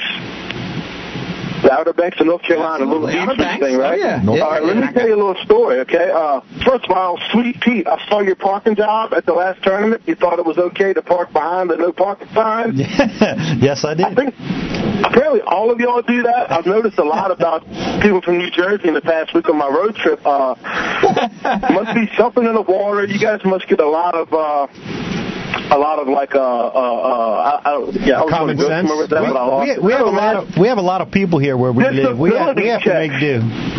disability checks because apparently a lot of you guys in Jersey only have one finger on your left hand because every time you went to wave at me it was one finger. And state inspections in Jersey. Good job. Do you have to have turn signals that work? Because nobody in Jersey has turn signals that work apparently. Well, I don't know if you knew this, but uh, uh, who's who's Beck? Who's uh, who we talk, who has uh, seven fingers on tour? Uh, no, no, he's not on tour anymore, and you did me bad on that. well, who is it? you did me wrong. Who's the guy? Who's Bojangles? So, so Guy Eaker. Guy Eaker. The first year I came out on tour, Mike goes, "That guy doesn't have ten fingers. Guy fingers." Eaker has seven fingers. Seven fingers. He can fish a That spinnerbait like poor a mother man with seven has fingers. ten fingers, and I sent I spent sure? the entire season staring at his hands. He thought I was Are you crazy. Sure? I stared at his I'm hands. pretty sure he has seven fingers. He thought I was crazy. Okay, he has ten. Ten. I counted them like Okay. twenty different times. They're all there. I don't there. know about that. Thanks for Uh, that. Fat Cat, real quick. Let every I know I always do this because I want people to know the real Fat Cat. I want people to know the the honest to goodness Beckett. Tell the fans once again where can they follow you? Where can they where can they reach out to you? Where can they where, they want to I'm all over the place. See, I'm fortunate, man. With my superstardom, I've been given a lot. I've had Facebook has reached out to me. Facebook has given me my own page, Well, Fat okay. Cat Newton on Facebook. Instagram just started that bad boy up. Fat Cat Newton on Instagram and YouTube. YouTube. Well, I've been cold straight bumping, son. Been doing it since '87. My videos are game changing. I'm a listen. What?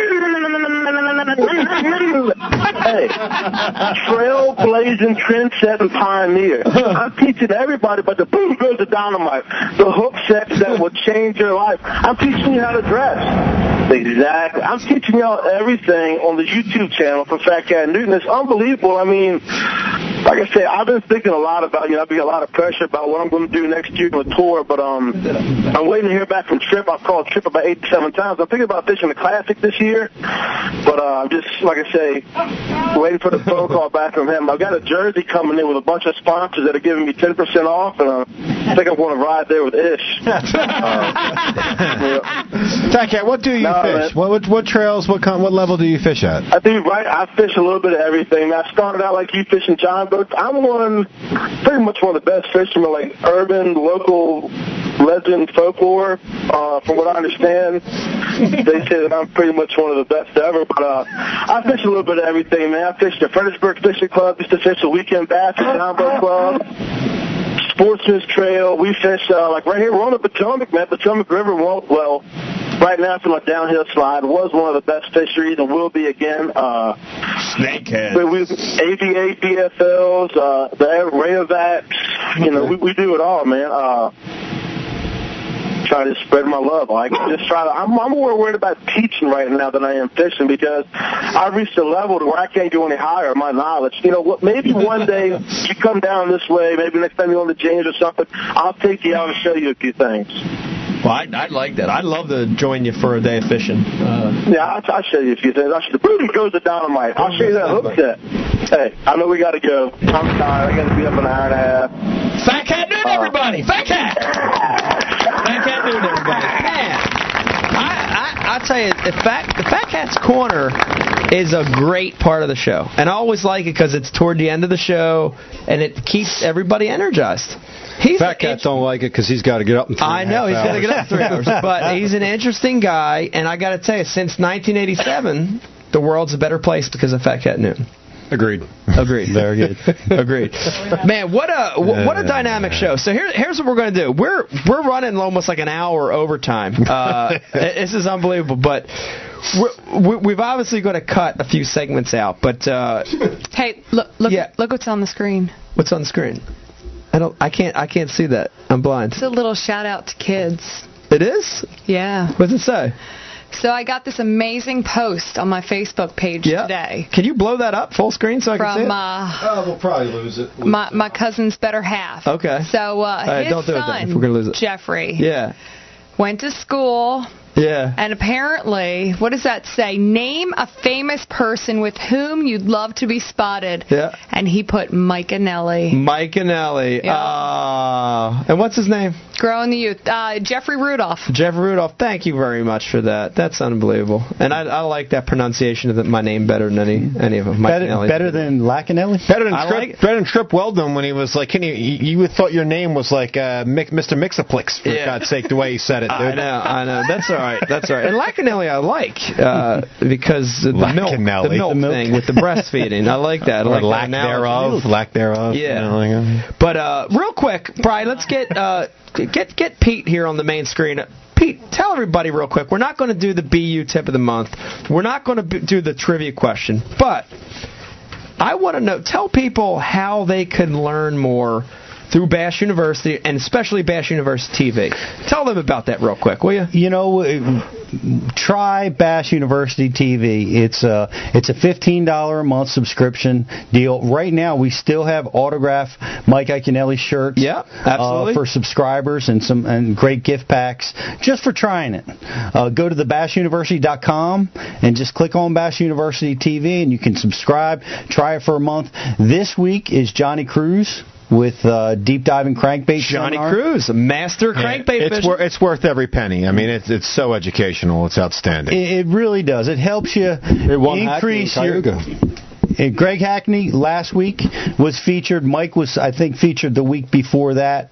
It'll increase your bass fishing IQ, whether you're beginner, intermediate, been doing it for 20 years. It's going to give you something to help bring your game to the next level. So definitely check it out. There you have it, guys. Ba- Bass University TV, uh, Bass University. And by the way, Bass University, we're going to be announcing our dates real soon. We're in the works. Keep your eye out. Go to Bass Univer- uh, thebassuniversity.com. Um, we're, we're, we're, it's going to happen soon. It's going to happen soon. Look, look for cities. it. Look for it on the BassUniversity.com. We'll be announcing our new sites here real soon. We're going to be in Tulsa, Oklahoma for sure. Absolutely. And uh, we've got a bunch of new cities that we're going to be announcing here real soon. I would. You know what? Let's do the trivia question anyway. I think it was pretty cool. You want to do it? Well, we don't have to. I'll just uh, see if you guys can get it. All right. We had Chicago Blackhawks here. You know, superstar here. Yeah, you know what? Hold on, hold on. Let's do it. Brian, throw the throw the phone number up there real quick. And this is great because hardcore fans right now are going to win this because they're, still watching. Everybody else is sleeping. Let's do it. Let's do the trivia. This is how we'll end it. Let's do a trivia question. We had a classic in Chicago.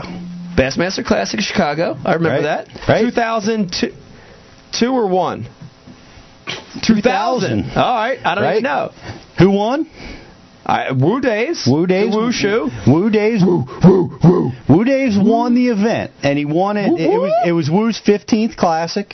He won it with a small weight, eight pound, eight and a half pounds was the final day weight that, to win it with. The question was, where did the weigh-in take place? Ooh. Okay, here's I your know. trivia question. You know Nobody that? say nothing. Everybody be very quiet. Where did the 2000 Bassmaster Classic in Chicago, where did the weigh-in take place? Uh, first one to call in. Let's limit it to callers. First one to call in. There's the number on the bottom of the screen. You're going to win the trivia question, which is. Am I, let's- am, let- am I eligible? you're not eligible. I'm call. Uh, come You're on. not eligible. We haven't. We don't even have it right here. Let me just tell you. This is the Tackle Warehouse Trivia Gift Pack, which includes T-shirt, hat, koozie, and twenty-five dollar gift card for Tackle Warehouse. Very important. Outstanding. I want a tackle warehouse koozie for God's sake. It's awesome. You can drink your burrs with Tackle Warehouse. Do we have a call already? Do we have an answer already? We do. Okay. Uh, uh, caller, what's your name? Where are you calling from? What's your answer? All right, Don, hold on one sec. Okay, hold on. Caller, All what's right. your name? Hold on, hold on, hold on, hold Oh. on. I got, I got Don, I got Don on the phone. My Don, name- give me your name's answer. Donnie. Don, how you doing? Where you calling from, Don? I- I'm from uh, Madison, Wisconsin. Okay, what is the answer to tonight's Tackle Warehouse trivia question? What if I'm wrong? If you're wrong, Sol- yeah, Soldier Field. Soldier Field. You are correct. Yeah, correct sir. on that. The Packers suck, though. But- something Wow! Pete, that was Ike, you're my- easy. That was like, that was so fast. Ike, you're my favorite fisherman on the frickin' planet, and you just said the Packers suck. Hey, do you remember when you were on the Madison fish? You remember you fished the Madison chain for uh, what was it? That one tournament. Great outdoor games, absolutely. You remember that? Yeah, remember you you were skipping docks, and I said, "Hey man, can I watch you?" You said, "No problem." Then you you hammered your uh, jig at me about 50 miles an hour and said, "Check out this jig." You almost took my head off. You remember that? I don't remember that, but that's funny. Come on. It Aw. was probably a could- jig.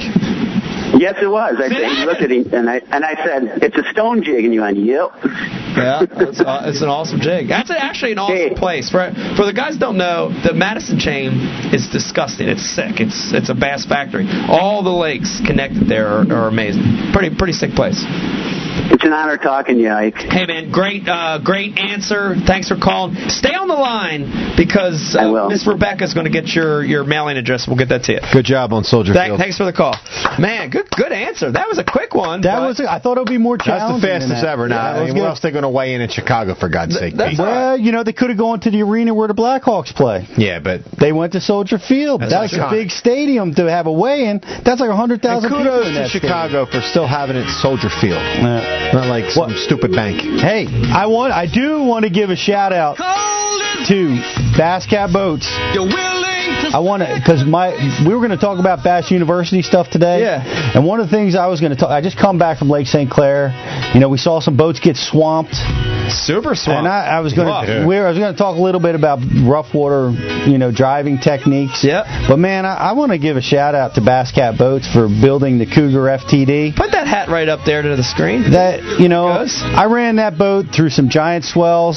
That boat slips through the waves as good as any boat I've ever driven. Absolutely. It keeps its nose up when you need to keep it when it needs to keep its nose up. Yeah. It can run through the really really big water, and man, that's so important when you're out in that Great Lakes and you're trying to be safe, trying to get to your fishing back. Yeah. You can cover miles in that boat, man. That's a brilliant boat. I run the Cougar. I think you run the Puma. Puma, It's the yeah. same hull, a little bit different uh, top Yep. layout, but outstanding boat. Very very tough. Very good in the big water. Definitely Check 'em cuts out. the big water different Yeah, than some it does. boats. It yeah. does. Bass Cat, badass boat in the waves or in the woods. yeah, you, you, you can survive. You tree can boat. survive. You can survive. Uh, let's uh, l- let's do a little wrap up here. This is probably going to be a longer uh, wrap up than normal.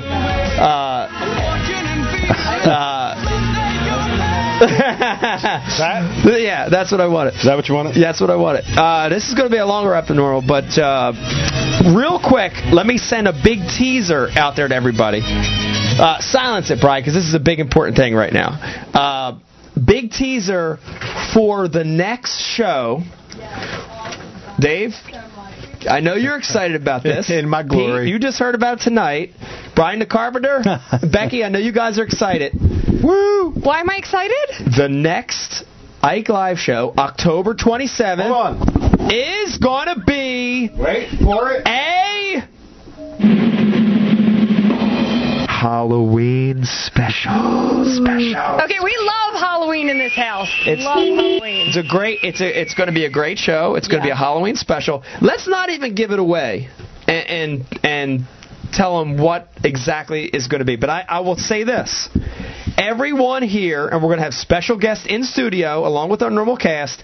Everyone will be in authentic costume for the show. Authentic. Authentic. Authentic costume. All right, but can we give like little hints? No, like, no as hints. it goes on? No the hints, month, As the month goes on. What about the No, year? The year of the theme. No, no, we're not going to give anything away. We want you to tune in to the next show. It's going to be a Halloween special. It's going to be a lot of fun. Everybody's going to be in costume. October 27th. Keep your eye out for that. Uh, I also want to remind you, as always, hey man, you can download this if uh, if you've missed it. If you've got a buddy that missed it, an uncle, a friend, an aunt. Uh, if your mom was sleeping and she wants to watch it the next day. You can download it. Uh, just go to MikeIaconelli.com, uh, click on the Ike Live tab, and you can download this entire show. Uh, Watch it, listen to it, do whatever you want, right? Listen while you work. Absolutely. Hey, Troy wants to know if we're wearing pro jerseys as costumes. Who was that, Troy? Troy. That's funny, Troy. Watch the next show. You're gonna get you're gonna get a blast out of it. And uh, uh, special shout out to Mark Jeffries over at Bass Zone for helping us. Uh, BTL, watch it. He's got a great program there. Special shout out to Fishidy.com for the support. Thank you, Fishity. Uh, Power Pole and also Tackle Warehouse. We know you shop there. Keep shopping there, man. It's, It's a great the be- store. it's the best site. It, it, it's the best. And uh, a special thank you to Pete Gluszek, as always. Dave Brozik, aka Fathead, sitting in. We appreciate it. Object to that, but thank you. Thank You're you. becoming an important part of the show. Can we get you to quit your regular job? How much we got to pay you to quit your job to come here? Not much. Can we pay you a beer like we pay Yeah, Brian? yeah, maybe a beer and a few bucks, that, that's good. And uh, brats. and brats. and uh, as always, man, we love the support. Let us know what you think, man. Let us know. Uh, you know, follow us on Twitter, Mike underscore Iaconelli. Uh, let us know what you think about the show, how we can improve it. And are we going to do the? Can we do the outro thing as the tribute? Do you have that? Yeah, I'll get to it. Yep. Okay, let, let's do that. So we're going to end the show. We started it talking about 9/11 and thanking the military, active and veterans. We want to end the show. We're going to do a little video tribute to 9/11 and uh, and, and everybody in the And military. th- thoughts and prayers out to all the family members that were affected by that, and Absolutely. and continue to be affected by that. Uh, We're still you know, fighting those wars. Absolutely. No doubt. Absolutely. It, it still goes on. So Brian's going to cue it up. Uh, thank you guys. Uh, Ike Live, show eight. In the books. In the books. Show eight, everybody. Thank you. Good job. Thank you. Thank you. Man, what a good show. We're going to keep talking because Brian hasn't queued it up yet. I, I heard something there. I don't know Yeah. what that was. It was just like jingle or something. I, we're gonna have to start the show earlier so that we could go four hours. We might have to start at 8. That's actually for the next Halloween special. Maybe we do start Yeah, I don't 8. know about that. All right, guys. 8.30? Okay. We'll see you later, guys. Bye bye Thank now. you. God bless America.